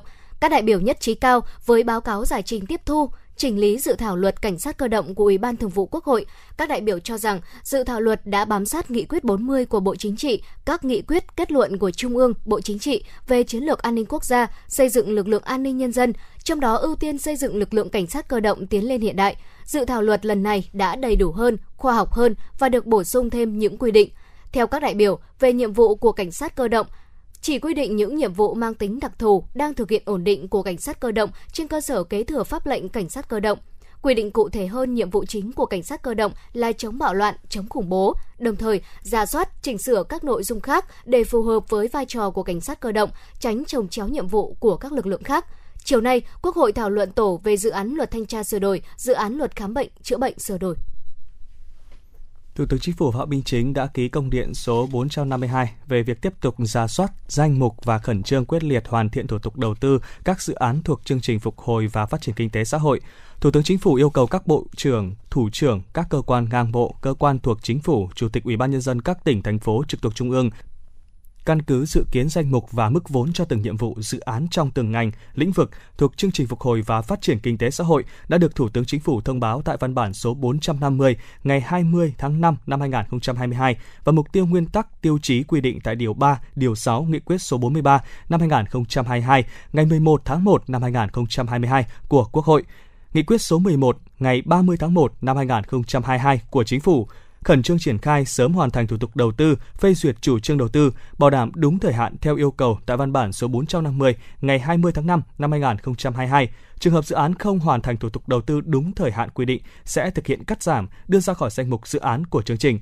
Bên cạnh đó tiếp tục rà soát kỹ lưỡng, cắt giảm số dự án chưa thật sự cần thiết, cấp bách, không hiệu quả để bảo đảm bố trí vốn có trọng tâm, trọng điểm, tránh giàn trải, manh mún, chia cắt kéo dài, ưu tiên tập trung vốn cho các dự án quan trọng, cấp thiết, có tác động lan tỏa nhanh, có khả năng giải ngân sớm và hấp thụ ngay vào nền kinh tế, phù hợp với quy hoạch, sử dụng vốn hiệu quả, bảo đảm khả năng cân đối vốn để hoàn thành dự án trong giai đoạn phục hồi.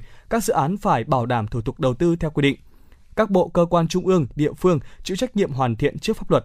Thủ tướng Chính phủ, thanh tra, kiểm toán và các cơ quan liên quan trong việc đề xuất danh mục, mức vốn và thông tin, số liệu các nhiệm vụ, dự án sử dụng nguồn vốn từ chương trình, bảo đảm tiến độ triển khai thực hiện thủ tục đầu tư theo đúng quy định của pháp luật và hiệu quả đầu tư của dự án.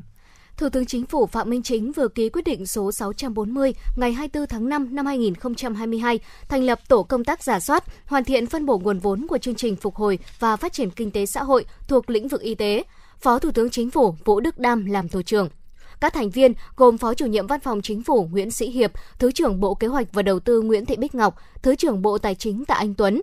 Tổ công tác có nhiệm vụ giúp Thủ tướng Chính phủ chỉ đạo, đôn đốc Bộ Y tế và các bộ liên quan theo đúng chức năng, nhiệm vụ, thẩm quyền của từng bộ, phối hợp chặt chẽ rà soát, hoàn thiện phương án phân bổ vốn trình cơ quan có thẩm quyền quyết định. Quyết định cũng phân công công việc cụ thể của tổ trưởng, tổ phó thường trực và các thành viên. Tổ công tác tự giải thể sau khi hoàn thành nhiệm vụ rà soát, hoàn thiện phân bổ nguồn vốn của chương trình. Thủ tướng Chính phủ Phạm Minh Chính vừa ký quyết định số 639 ngày 24 tháng 5 kiện toàn Hội đồng Tư vấn Chính sách Tài chính Tiền tệ Quốc gia, Phó Thủ tướng Chính phủ Lê Minh Khái làm Chủ tịch Hội đồng.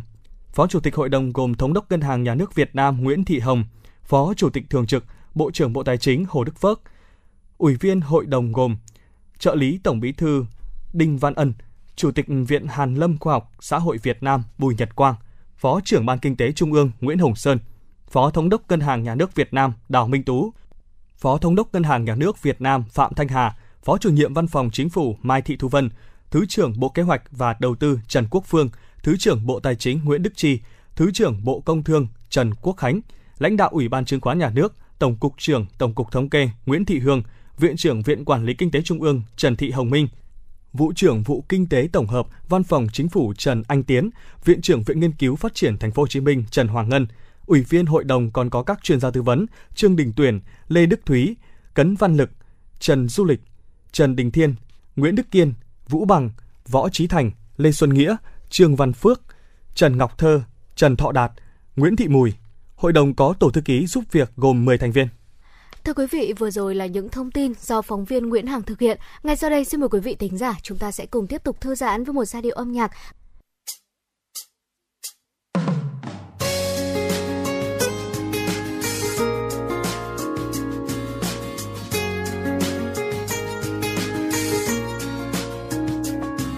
Bạn hãy nói cho tôi biết chăng về họ tên mà tôi đã mang, về miền quê mà tôi ngày đêm luôn nhớ mong. Lòng tôi mong biết đất nước tôi, đất nước đã có bao đời,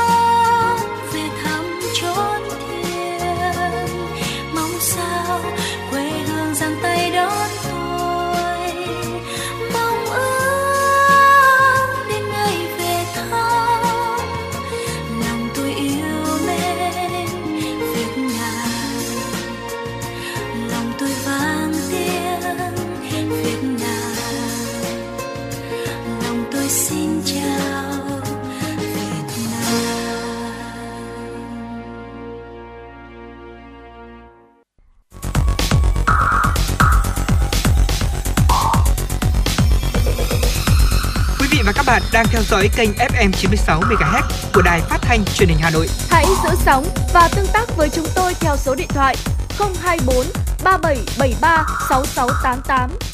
FM 96 đồng hành trên mọi nẻo đường. Quay trở lại với những tin tức đáng chú ý. Thưa quý vị, sáng nay tại khu công nghiệp Bắc Thăng Long, nhân dịp tháng công nhân năm 2022, đồng chí Chu Ngọc Anh, Ủy viên Trung ương Đảng, Phó Bí thư Thành ủy, Chủ tịch Ủy ban nhân dân thành phố Hà Nội đã có cuộc đối thoại với đại biểu công nhân lao động thủ đô. Tới sự hội nghị có Phó Chủ tịch Tổng Liên đoàn Lao động Việt Nam Thái Thu Sương, Chủ tịch Liên đoàn Lao động thành phố Hà Nội Nguyễn Phi Thường, lãnh đạo các sở ban ngành huyện Đông Anh, đại biểu Liên đoàn Lao động các ngành địa phương, lãnh đạo một số doanh nghiệp và hơn 200 công nhân lao động, đại diện trên 2,5 triệu công nhân lao động đang làm việc trên địa bàn Hà Nội.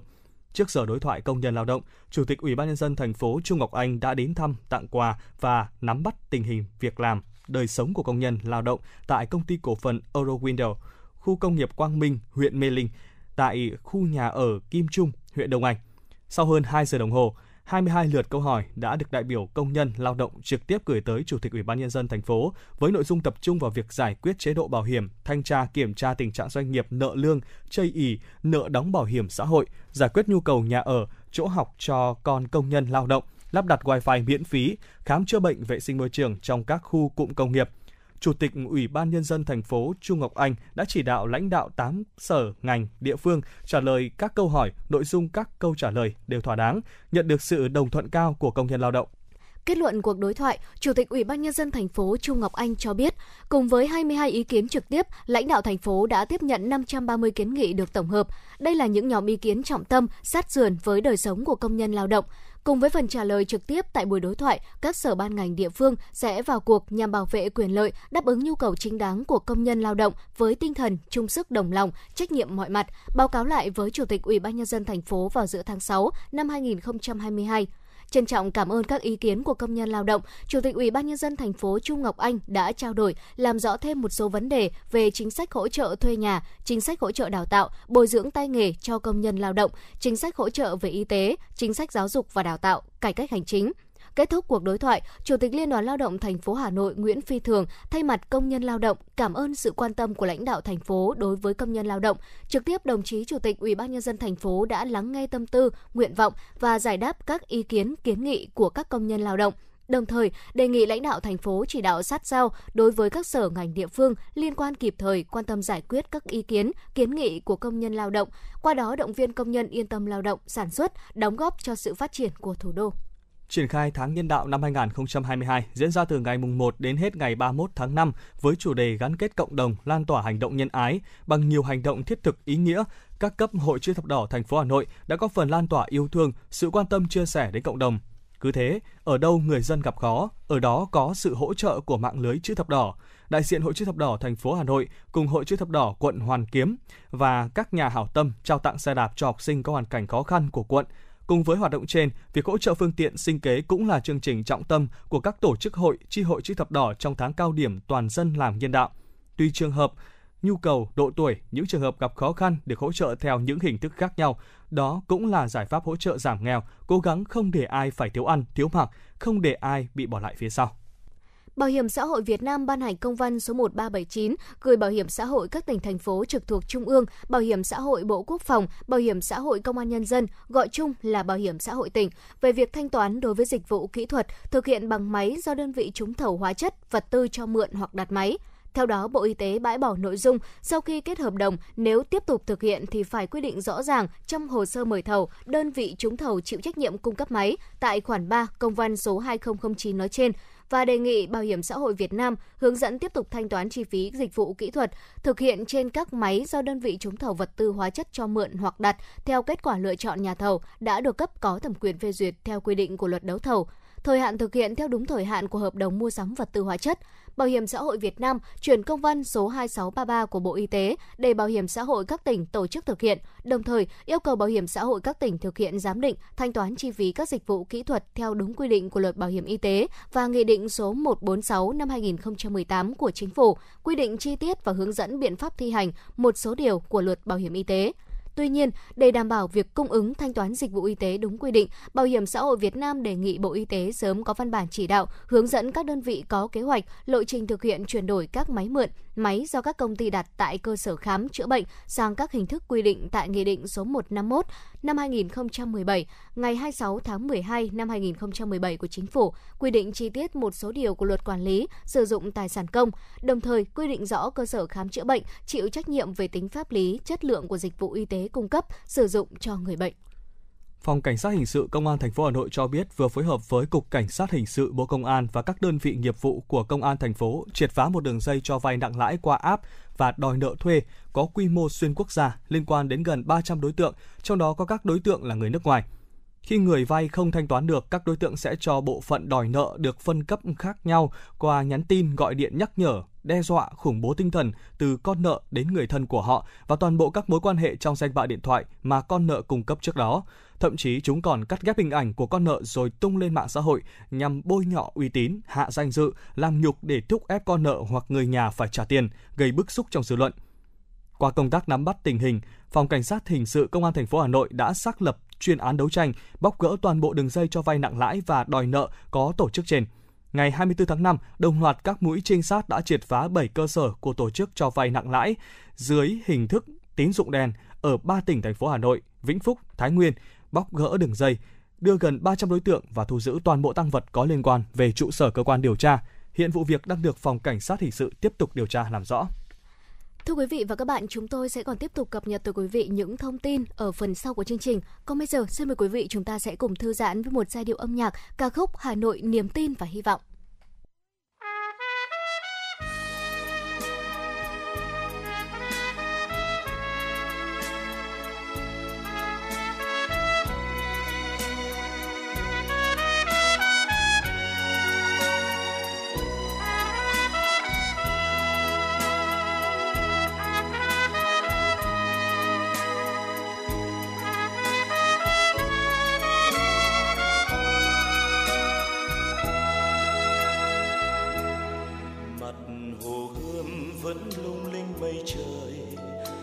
Thoáng ngát hương thơm hoa thủ đô,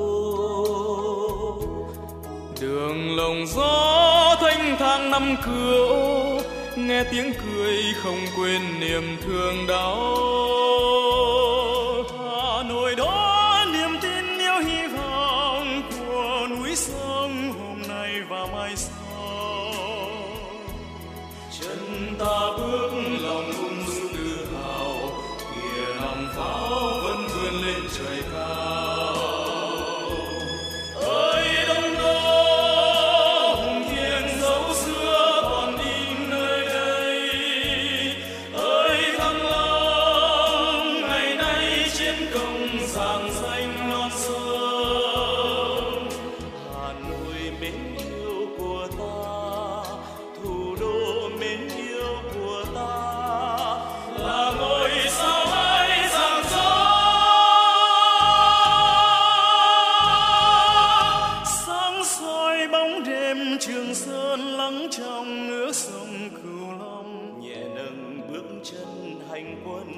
dệt nên tiếng ca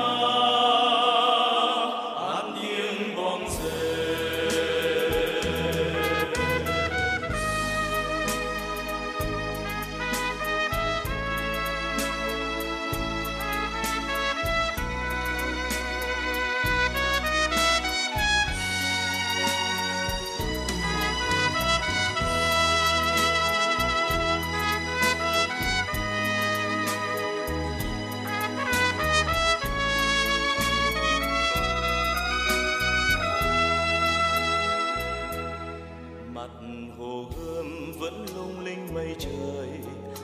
Thoáng ngát hương thơm hoa thủ đô, đường lồng gió thanh thang năm cửa ô, nghe tiếng cười không quên niềm thương đau. Hà Nội đó niềm tin yêu hy vọng của núi sông hôm nay và mai sau. Chân ta bước lòng ung dung tự hào, thìa lòng pháo vẫn vươn lên trời cao. Ơi Đông Đô hùng thiêng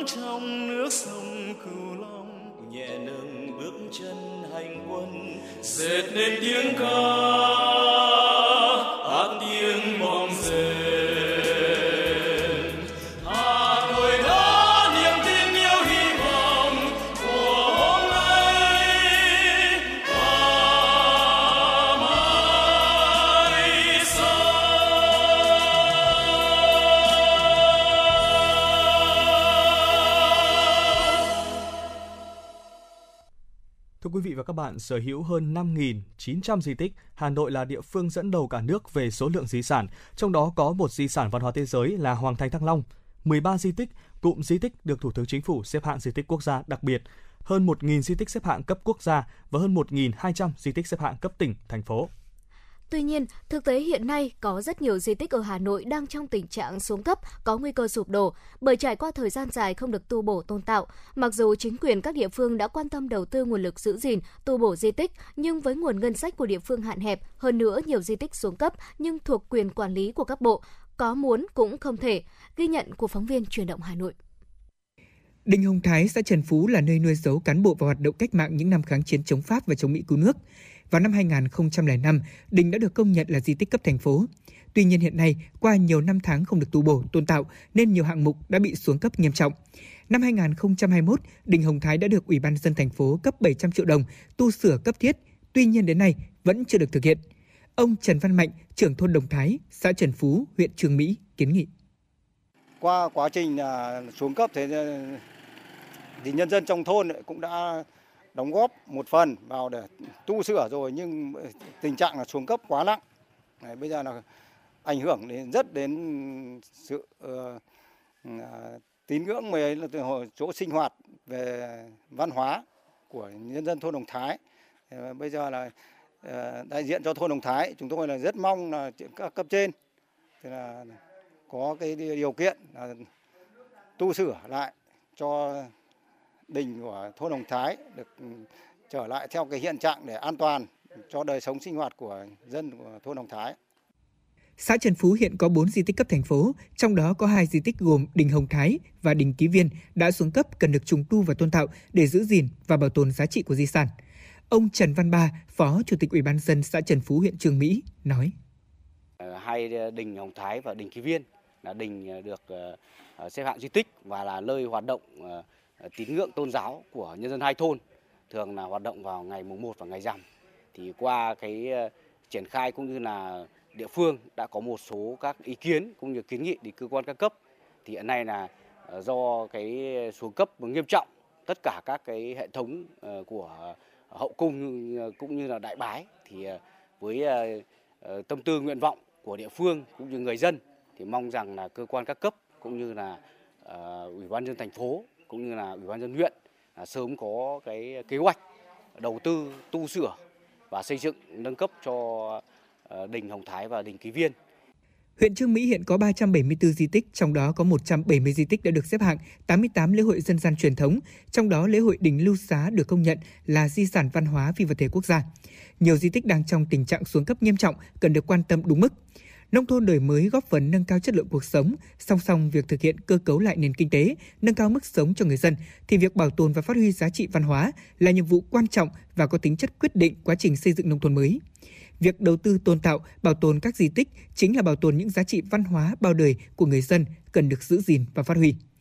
Ông Nguyễn Đình Hoa, Chủ tịch Ủy ban nhân dân huyện Chương Mỹ cho biết: hiện nay cũng nhiều cái công trình đang bị xuống cấp. Thế và vừa qua thì cũng được thành phố đặc biệt quan tâm, thì cũng hỗ trợ cho huyện khoảng 5 cái dự án để cải tạo, bảo tồn các cái di tích văn hóa lịch sử trên địa bàn, và chúng tôi cũng đang làm công tác chuẩn bị đầu tư. Di tích của Hà Nội là sự giao thoa của văn hóa kẻ chợ và văn hóa xứ Đoài, vừa sở hữu những kinh thành tráng lệ thời kỳ phong kiến, vừa giữ trong mình vẻ đẹp của hàng nghìn di sản đình chùa, vốn là nơi thực hành tín ngưỡng của người dân qua hàng trăm năm. Tuy nhiên, với kho tàng di sản đồ sộ, chất liệu chủ yếu bằng gỗ nên rất nhiều ngôi đình, chùa tồn tại hàng trăm năm hiện đang kêu cứu. Bảo tồn giữ gìn di sản chính là chúng ta đang giữ lại những nét văn hóa đặc trưng vùng miền trong xây dựng nông thôn mới. Đối với huyện Phúc Thọ hiện có 3 di tích quốc gia đặc biệt như đền Hát Môn, xã Hát Môn, đình Tường Phiêu, xã Tích Giang và đình Hạ Hiệp, xã Liên Hiệp, và 104 di tích lịch sử đã được xếp hạng cùng với những lễ hội văn hóa truyền thống đặc sắc đang là những di sản văn hóa cần được bảo tồn và giữ gìn. Thông qua thúc đẩy phát triển các hoạt động văn hóa du lịch sẽ giúp phục hồi và phát triển các lễ hội truyền thống, tạo nên sản phẩm du lịch đặc sắc để thu hút du khách. Còn nhiều việc cần phải làm, thế nhưng với nỗ lực và quyết tâm của chính quyền và nhân dân địa phương thì việc khai thác bề dày văn hóa gắn với hoạt động du lịch sẽ là động lực để thúc đẩy kinh tế xã hội của địa phương phát triển trong tương lai. Ông Nguyễn Đình Sơn, Phó Chủ tịch Ủy ban nhân dân huyện Phúc Thọ cho hay. 3 cái điểm nhấn về văn hóa tâm linh của huyện Phúc Thọ chúng tôi sẽ được kết nối với những cái di tích lịch sử văn hóa dày đặc trên địa bàn của huyện bằng cái việc là phát triển du lịch gắn với trải nghiệm, gắn với phát triển sinh thái nông nghiệp. Tới nay là chúng tôi đã hình thành được những cái mô hình cho các cái du lịch kết nối tâm linh với kinh tế nông nghiệp. Bảo tồn và phát huy những giá trị văn hóa truyền thống, trong đó có các di tích lịch sử là một mục tiêu quan trọng mà Ban Chỉ đạo xây dựng nông thôn mới đặt ra đối với mỗi một địa phương. Đó là hồn cốt, là tinh hoa văn hóa của mỗi vùng, tạo dựng nên bản sắc văn hóa riêng có của Hà Nội. Trong quá trình triển khai xây dựng nông thôn mới, song song với việc thực hiện cơ cấu lại nền kinh tế, nâng cao mức sống cho người dân, thì việc bảo tồn, phát huy giá trị văn hóa là nhiệm vụ quan trọng có tính chất quyết định trong quá trình xây dựng nông thôn mới. Việc đầu tư tôn tạo, bảo tồn các di tích chính là bảo tồn những giá trị văn hóa bao đời của người dân cần được giữ gìn và phát huy. Quý vị và các bạn đang nghe chương trình Chuyển động Hà Nội chiều được phát trực tiếp trên tần số FM 96 MHz của Đài Phát thanh Truyền hình Hà Nội. Chỉ đạo nội dung tổng biên tập Nguyễn Kim Khiêm, chỉ đạo sản xuất phó tổng biên tập Nguyễn Tiến Dũng, tổ chức sản xuất Lê Xuân Luyến, biên tập Xuân Luyến, MC Tuấn Anh Thu Thảo, thư ký Thu Vân cùng kỹ thuật viên Anh Quân thực hiện. Còn bây giờ xin mời quý vị và các bạn hãy giữ sóng để cùng lắng nghe một giai điệu âm nhạc. Sau ca khúc này, chúng tôi sẽ tiếp tục chuyển đến những thông tin đáng chú ý tiếp theo. Nơi tôi sinh Hà Nội, ngày tôi sinh một ngày bồng cháy, ngõ nhỏ phố nhỏ nhà tôi ở đó, đêm lặng nghe trong gió tiếng sông Hồng thở than. Những ngày tôi lang thang, tôi mới hiểu tâm hồn người Hà Nội. Mộc mạc thôi mà sao tôi bồi hồi, mộc mạc thôi mà bâng khuâng nhớ mãi. Tuổi thơ đã đi qua không trở lại, cháy hết mình cánh phượng nhẹ nhàng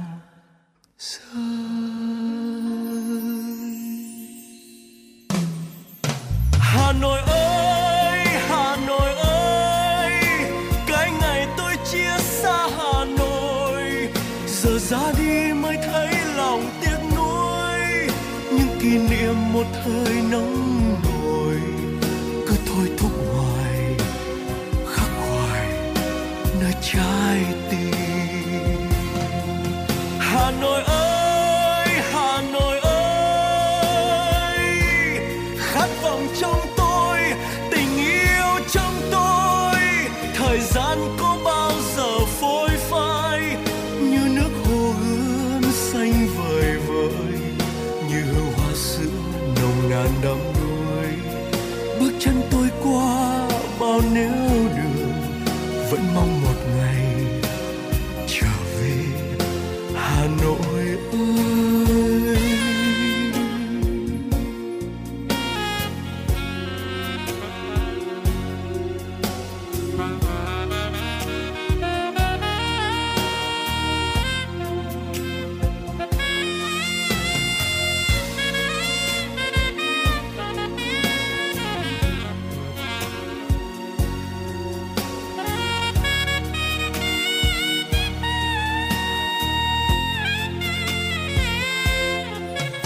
Những ngày tôi lang thang, tôi mới hiểu tâm hồn người Hà Nội.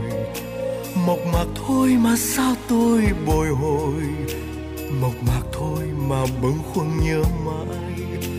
Tuổi thơ đã đi qua không trở lại, cháy hết mình cánh phượng nhẹ nhàng rơi. Hà Nội ơi, Hà Nội ơi, cái ngày tôi chia xa Hà Nội, giờ ra đi mới thấy lòng tiếc nuối. Những kỷ niệm một thời nóng nổi cứ thôi thúc hoài, khắc hoài nơi trái.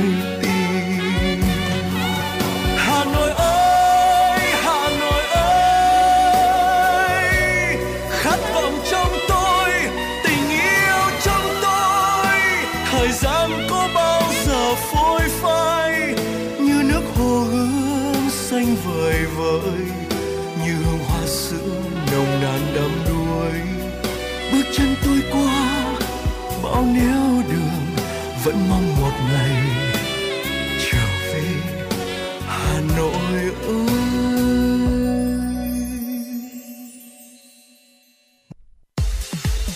Quý vị và các bạn đang trên chuyến bay mang số hiệu FM 96. Hãy thư giãn, chúng tôi sẽ cùng bạn trên mọi cung đường. Hãy giữ sóng và tương tác với chúng tôi theo số điện thoại 024 3773 6688. Thưa quý vị và các bạn, trước tình trạng mưa lớn diễn ra từ ngày 22 đến ngày 24 tháng 5 khiến mực nước sông Tích lên cao, gây ngập một số diện tích lúa vụ xuân của bà con nằm ngoài đê chưa đến kỳ thu hoạch. Để giảm thiểu thiệt hại cho bà con, cùng với việc khẩn trương gặt sớm cho bà con, thì huyện Quốc Oai cũng huy động lực lượng ứng trực, khẩn trương đắp bờ kè và bơm tiêu nước để cứu diện tích lúa còn lại cho bà con nhân dân trong huyện. Mưa to bất chợt khiến nước sông dâng cao, làm cho diện tích lúa của bà Nguyễn Thị Hoàn ở thôn Cấn Hạ, xã Cấn Hữu, huyện Quốc Oai bị ngập trắng đồng. Nhưng cùng với sự hỗ trợ của lực lượng dân quân và bộ đội cũng đã gặt chạy được một phần diện tích, giảm bớt thiệt hại cho gia đình bà. Hôm qua thì là xã với các thứ là người ta kêu gọi, thế là xong là các chú dân quân hay là bộ đội thì tôi cũng chả rành, thì xuống là gặt đông lắm, thì là cứu là hỗ trợ nhà tôi là cũng đáng nghĩa là không gặt kịp, nhưng mà may là có các chú gặt cho, thế là tôi cũng vừa lên bơi thì nước nó tràn vào. Thế còn cái thím nhà tôi ý, thì là cỏ lúa không gặt được bởi vì là ngập mất, thế là không gặt kịp. Mình năm nay thì mình thiệt hại có nhiều không? Nhà tôi có 8 sao thì ngập mất 5 sao. Con có 3 sao là chưa đã gặt, nhưng mà giờ người ta còn đang chống cho ở bên kia, không biết có được không.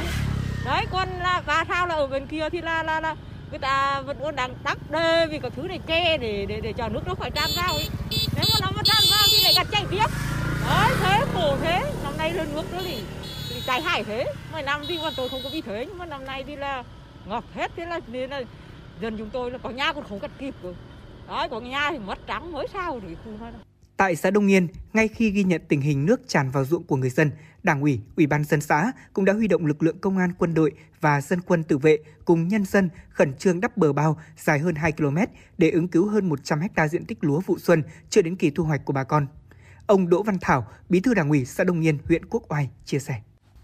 Vâng, báo cáo đồng chí là trước cái tình hình mưa lớn của ngày và đêm 23 và 24 tháng 5 thì lượng mưa rất lớn và nước lên rất là nhanh.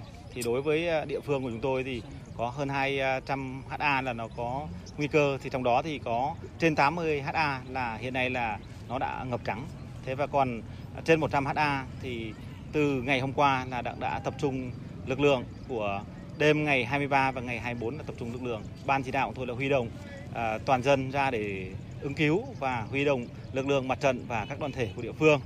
Thế thì trong ngày hôm qua thì cũng huy động lực lượng nhân dân và lực lượng địa phương cùng với sự hỗ trợ của đơn vị 102, 150 cán bộ và chiến sĩ đến để ứng cứu kịp thời. Thế và đến ngày hôm nay thì tiếp tục, đêm ngày hôm qua ngày 24 thì nước lại lên nhanh, lên khoảng trên 30 cm. Thì đến hôm nay chúng tôi cũng huy động lực lượng nhân dân và lực lượng mặt trận đoàn thể là khoảng 200 người.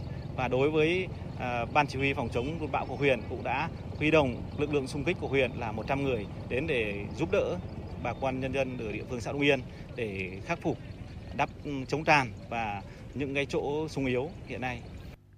Vốn là xã thuần nông, vụ xuân này là nguồn thu nhập chính của bà con nơi đây. Tranh thủ từng phút giây chạy đua cùng với thời tiết và sự nỗ lực của các lực lượng không quản ngày đêm để đắp bờ bao ngăn nước vào ruộng lúa của bà con với mong muốn giúp bà con cứu lúa. Ông Hoàng Văn Luận ở thôn Đông Thượng, xã Đông Nghiên, huyện Quốc Oai cho hay. Dịp vừa rồi là mấy ngày là mưa lớn lắm, mưa suốt ngày suốt đêm, nước sông Tích lên rất nhanh. Mà đội 1 thôn Đông Thượng chúng tôi là có một số diện tích lúa đây là cũng tương đối lớn. Mà nước thì lên nhanh mà nhân công thì rất là mỏng. Thế hôm nay thì nước lên nhanh. Ông ơi, mà... từ hay cho anh trước, anh trước.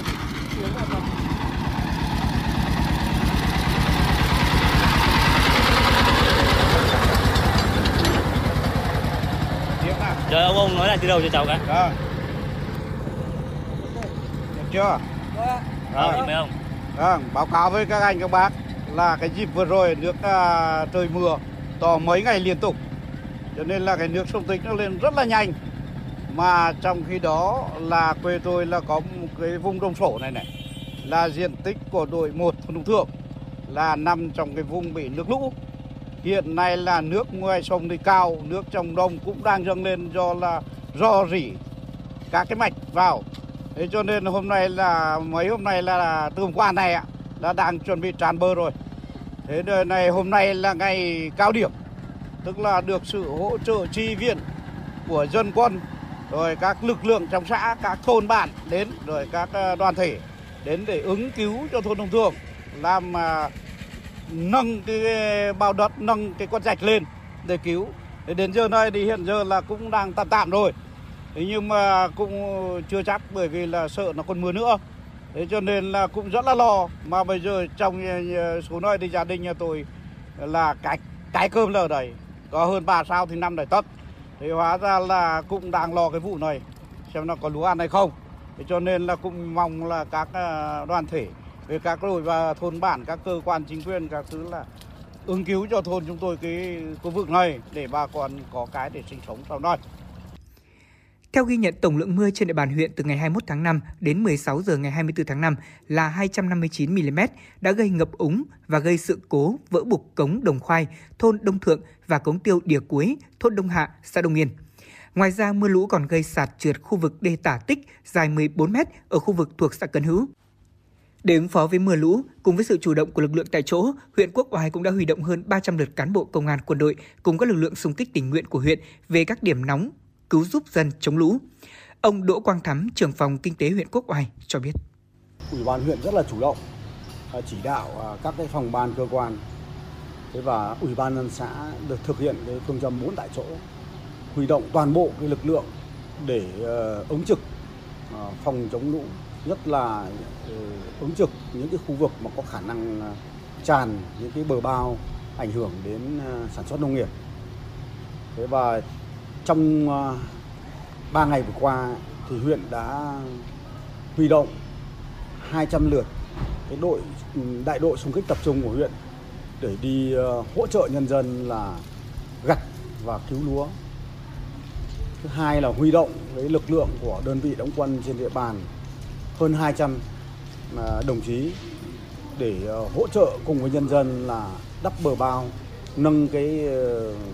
nâng cao cái những cái bờ bao lên để cứu lúa và hỗ trợ cho nhân dân những cái khu vực mà phải gặt lúa chạy để thu hoạch để giảm thiểu cái thiệt hại cho nhân dân.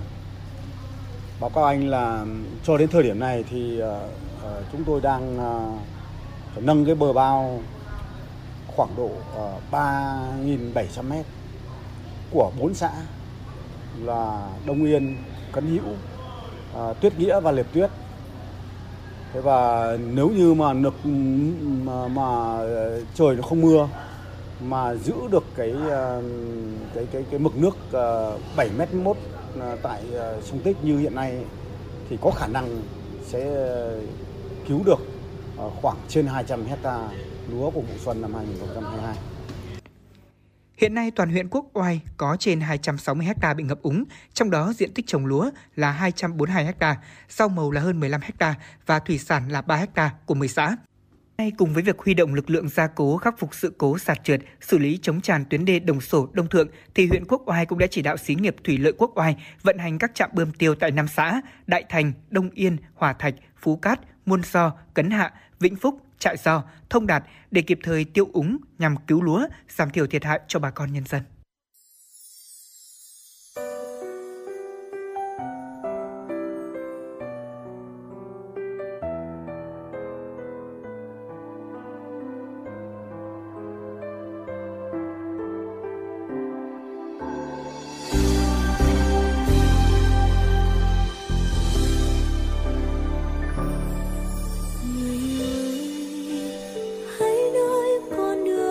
Sẽ qua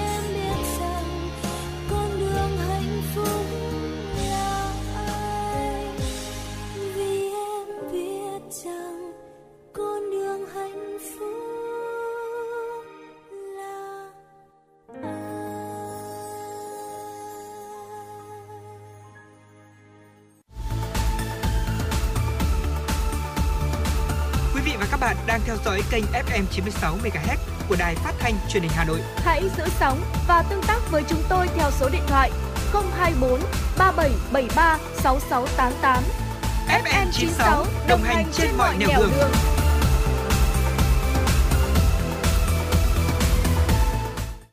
Thưa quý vị và các bạn, tiếp theo chương trình sẽ là những thông tin đáng chú ý khác do phóng viên Nguyễn Hằng chuyển đến cho chương trình. Thưa quý vị, hôm qua, huyện Ứng Hòa tổ chức hội nghị tiếp xúc đối thoại giữa lãnh đạo huyện với Mặt trận Tổ quốc, các tổ chức chính trị xã hội và nhân dân trên địa bàn huyện về đẩy mạnh phát triển sản xuất nông nghiệp, ứng dụng công nghệ cao trên địa bàn huyện. Trong không khí dân chủ và cởi mở, đã có 15 ý kiến kiến nghị với 31 nội dung tập trung vào các lĩnh vực cụ thể như cơ chế chính sách của thành phố, của huyện đầu tư cho các mô hình sản xuất nông nghiệp công nghệ cao, quan tâm đầu tư giao thông thủy lợi nội đồng, quy hoạch xây dựng các mô hình kinh tế nông nghiệp chuyên canh, đa canh cho năng suất, chất lượng và giá trị kinh tế cao. Đặc biệt là cần có sự vào cuộc của huyện và các phòng chuyên môn trong việc triển khai kết nối giữa nhà nông và doanh nghiệp trong sản xuất bao tiêu sản phẩm, tránh để xảy ra tình trạng mạnh ai nấy làm, sản phẩm dư thừa và mất giá. Các đề xuất kiến nghị đã được đại diện lãnh đạo huyện Ứng Hòa tiếp thu, giải đáp ngay tại cuộc đối thoại những nội dung thuộc thẩm quyền. Một số nội dung sẽ được tổng hợp, trả lời bằng văn bản trên quan điểm là tìm ra giải pháp tháo gỡ khó khăn, vướng mắc, tập trung xây dựng kế hoạch, quy hoạch lại ruộng đất, thu hút doanh nghiệp đầu tư lĩnh vực nông nghiệp, đẩy mạnh sản xuất nông nghiệp công nghệ cao, nâng cao chất lượng sản phẩm nông nghiệp đặc thù của huyện Ứng Hòa trong thời gian tới. Thưa quý vị và các bạn, trận mưa lớn diễn ra từ ngày 22 đến ngày 24 tháng 5 khiến mực nước sông Tích dâng cao, gây ngập úng cho một số diện tích lúa vụ xuân chưa đến kỳ thu hoạch của bà con các xã nằm ngoài đê trên địa bàn huyện Quốc Oai. Theo ghi nhận, tổng lượng mưa trên địa bàn huyện từ ngày 21 tháng 5 đến 16 giờ ngày 24 tháng 5 là 259 mm, đã gây ngập úng và vỡ bục cống Đồng Khoai, thôn Đông Thượng và bục cống Tiêu Đìa Chuối, thôn Đông Hạ, xã Đồng Yên, gây sạt trượt khu vực đê Tả Tích dài 14 mét. Ngay sau khi sự cố xảy ra, xã Đồng Yên đã huy động lực lượng công an, quân đội, dân quân tự vệ và nhân dân đắp bờ bao dài hơn 2 km để ứng cứu hơn 100 ha diện tích lúa vụ xuân chưa đến kỳ thu hoạch. Để giảm thiểu thiệt hại cho bà con, cùng với việc khẩn trương gặt sớm, huyện Quốc Oai đã huy động lực lượng ứng trực, khẩn trương đắp bờ kè và bơm tiêu nước để cứu diện tích lúa còn lại cho bà con nông dân trong huyện. Được biết, toàn huyện Quốc Oai hiện có trên 260 ha bị ngập úng, trong đó diện tích trồng lúa là 242 ha, rau màu là hơn 15 ha và thủy sản là 3 ha của 10 xã.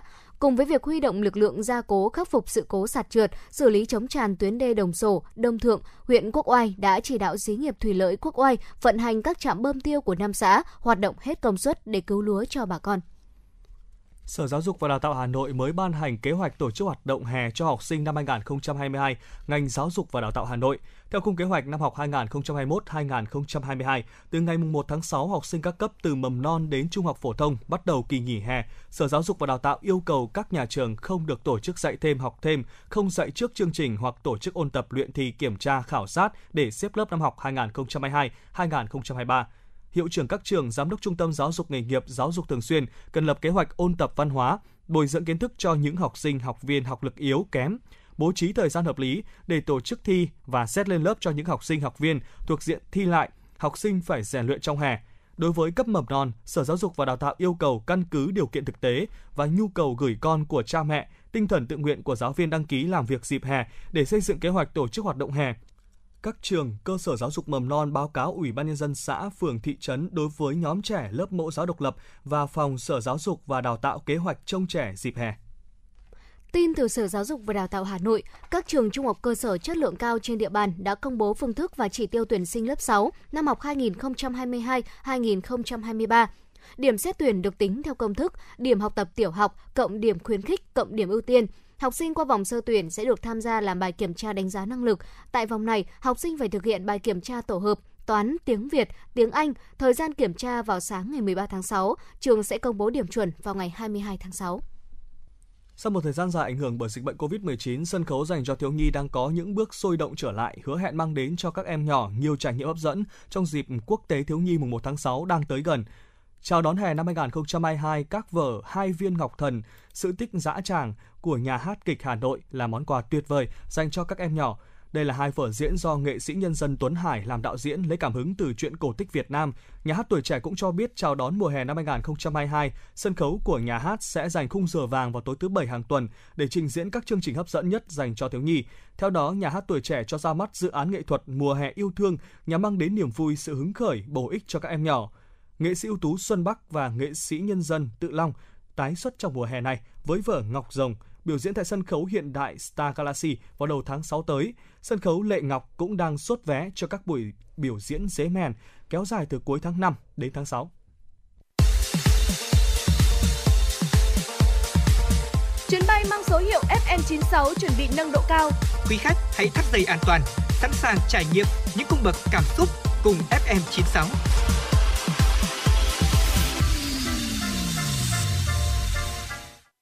Thưa quý vị và các bạn, để góp phần giữ gìn vệ sinh môi trường các tuyến phố, Hội Liên hiệp Phụ nữ quận Cầu Giấy đã cụ thể hóa bằng nhiều mô hình đảm bảo vệ sinh môi trường, xây dựng các tuyến đường phụ nữ tự quản để duy trì trật tự văn minh đô thị tại các khu dân cư. Qua việc xây dựng các tuyến phố phụ nữ tự quản đó đã góp phần giữ gìn bộ mặt quận Cầu Giấy sáng xanh sạch đẹp, nâng cao ý thức bảo vệ môi trường xung quanh của chị em phụ nữ và nhân dân, ghi nhận của phóng viên Truyền động Hà Nội FM96. Tuyến đường thuộc làng quốc tế Thăng Long, phường Dịch Vọng, quận Cầu Giấy là tuyến đường phụ nữ tự quản do Chi hội Phụ nữ tổ dân phố số 2 đảm nhiệm. Từ khi xây dựng tuyến đường phụ nữ tự quản, chị em trong tổ dân phố đều có ý thức giữ gìn vệ sinh chung. Cứ đến thứ Bảy, Chủ nhật hàng tuần, chị em phụ nữ lại chủ động cùng nhau quét dọn, tổng vệ sinh môi trường dọc tuyến đường để giữ gìn cảnh quan chung được sạch sẽ. Nhân dân dọc hai bên tuyến đường hết sức đồng tình và ủng hộ. Bà Lê Thị Yến, Hội Phụ nữ tổ dân phố số 2, phường Dịch Vọng, quận Cầu Giấy chia sẻ. Chúng tôi là được giao nhiệm vụ là phường và quận là quản cái con đường tự quản này, là thường xuyên chúng tôi vào sáng thứ Bảy hàng tuần là chúng tôi tổng vệ sinh và quét dọn và quán xuyến tất cả đoạn đường này, dẹp đoạn đường để cho đường thông hề thoáng. Qua việc xây dựng tuyến đường phụ nữ tự quản, nhận thấy hiệu quả của mô hình, Hội Liên hiệp Phụ nữ phường Dịch Vọng cũng đã nhân rộng xây dựng được 13 trên 31 tuyến đường phụ nữ tự quản trong toàn phường. Chị Lê Thị Hà, Chủ tịch Hội Liên hiệp Phụ nữ phường Dịch Vọng, quận Cầu Giấy cho hay. Đối với các công trình phần việc ở tại địa bàn dân cư thì cũng đã tạo lên được một cái cảnh quan môi trường cũng như là quang cảnh tại các cái sân chơi cũng như nhà họp trên địa bàn, thì được nhân dân cũng như là cán bộ hội viên trên địa bàn rất là đồng tình ủng hộ, đặc biệt là các cấp ủy đảng của các chi bộ. Ngay sau khi phát động phong trào xây dựng tuyến đường phụ nữ tự quản tại 8 trên 8 phường trên địa bàn quận Cầu Giấy, các cấp hội phụ nữ đã đứng ra đảm nhiệm nhiều tuyến đường phụ nữ tự quản nhằm tuyên truyền nâng cao ý thức của người dân và duy trì các hoạt động vệ sinh môi trường, bảo đảm trật tự văn minh đô thị. Theo đó, Hội Liên hiệp Phụ nữ quận Tây Hồ sẽ vận động hội viên phụ nữ và gia đình thực hiện nếp sống văn hóa, không vứt rác ra đường, vệ sinh ngõ phố sạch đẹp, không lấn chiếm lòng đường hè phố làm nơi kinh doanh buôn bán, trông giữ phương tiện, tự động tháo dỡ các mái che, mái vẩy, biển quảng cáo không đúng nơi quy định. Bà Nguyễn Thị Sáng, Chi hội trưởng Chi hội Phụ nữ tổ dân phố số 21, phường Nghĩa Đô, quận Cầu Giấy chia sẻ. Là chúng tôi vẫn duy trì tổng vệ sinh vào sáng thứ Bảy hàng tuần, kết hợp với tổ dân phố để tổng vệ sinh vào sáng thứ Bảy hàng tuần để góp phần bảo vệ môi trường xanh, sạch, đẹp. Và năm nay lại có thêm một cái từ nữa là góp phần bảo vệ cho môi trường của thành phố Hà Nội, thành phố Hòa Bình của chúng ta là sáng, xanh, sạch, đẹp để đón chào SEA Games 31. Qua đó góp phần giữ gìn cảnh quan môi trường đô thị trên địa bàn quận được nhân dân cũng như cấp ủy chính quyền đánh giá cao. Hội Liên hiệp Phụ nữ các cấp của quận Cầu Giấy còn đảm nhiệm xây dựng các sân chơi thiếu nhi, mang lại lợi ích thiết thực cho cộng đồng dân cư, tạo nơi sinh hoạt, tập luyện thể dục thể thao được nhân dân đồng tình ủng hộ. Ngoài ra, các cấp hội phụ nữ trong toàn quận sẽ tiếp tục duy trì, đẩy mạnh nâng cao các mô hình bảo vệ môi trường của hội với 178 đoạn đường phụ nữ tự quản, 35 đoạn đường nở hoa, 136 chi hội phụ nữ thay đổi hành vi an toàn thực phẩm và ra quân tổng vệ sinh môi trường vào sáng thứ Bảy, Chủ nhật hàng tuần.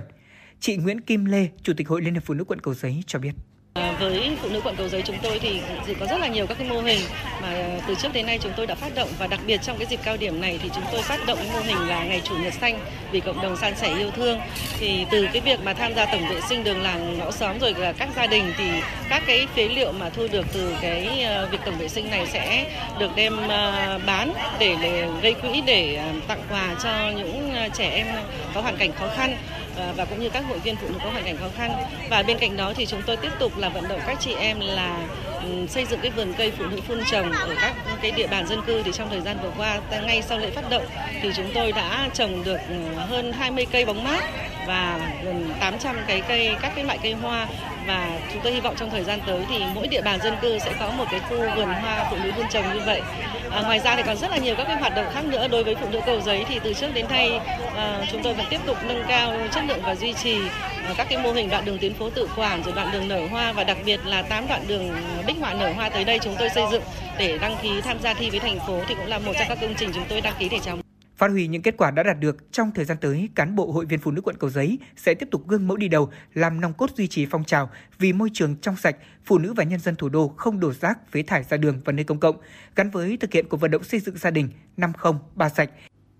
Đồng thời tiếp tục vận động chị em phụ nữ đăng ký đảm nhận các đoạn đường phụ nữ tự quản xanh sạch đẹp, vận động hội viên phụ nữ và gia đình phát huy vai trò nòng cốt, tích cực duy trì nền nếp tổng vệ sinh sáng thứ Bảy hàng tuần, và hưởng ứng các đợt hoạt động cao điểm ra quân tổng vệ sinh, thu gom rác thải trên địa bàn quận Cầu Giấy.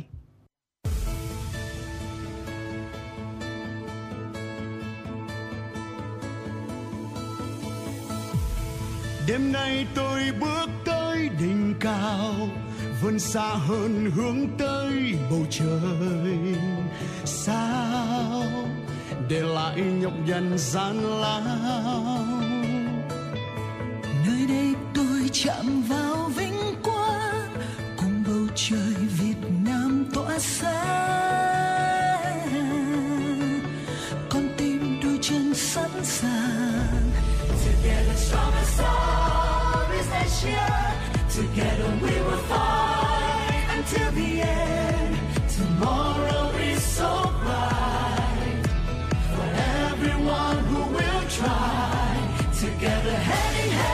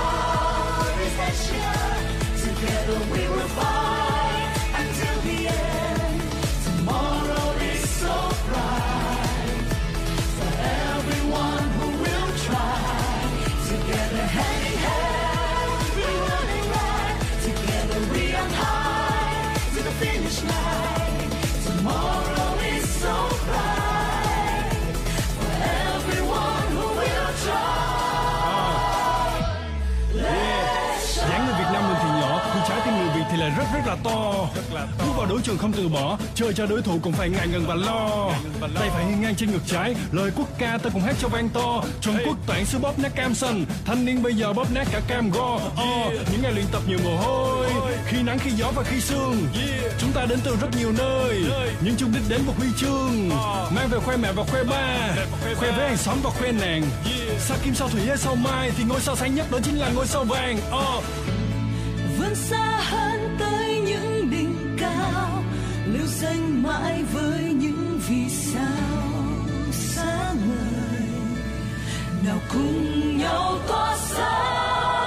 Bầu trời đêm bao mây gió, những đêm giao hoa, lòng tình cùng nhau trên hái trước những gian nan, niềm đam mê đang khát khao, niềm vinh quang đang đón chào.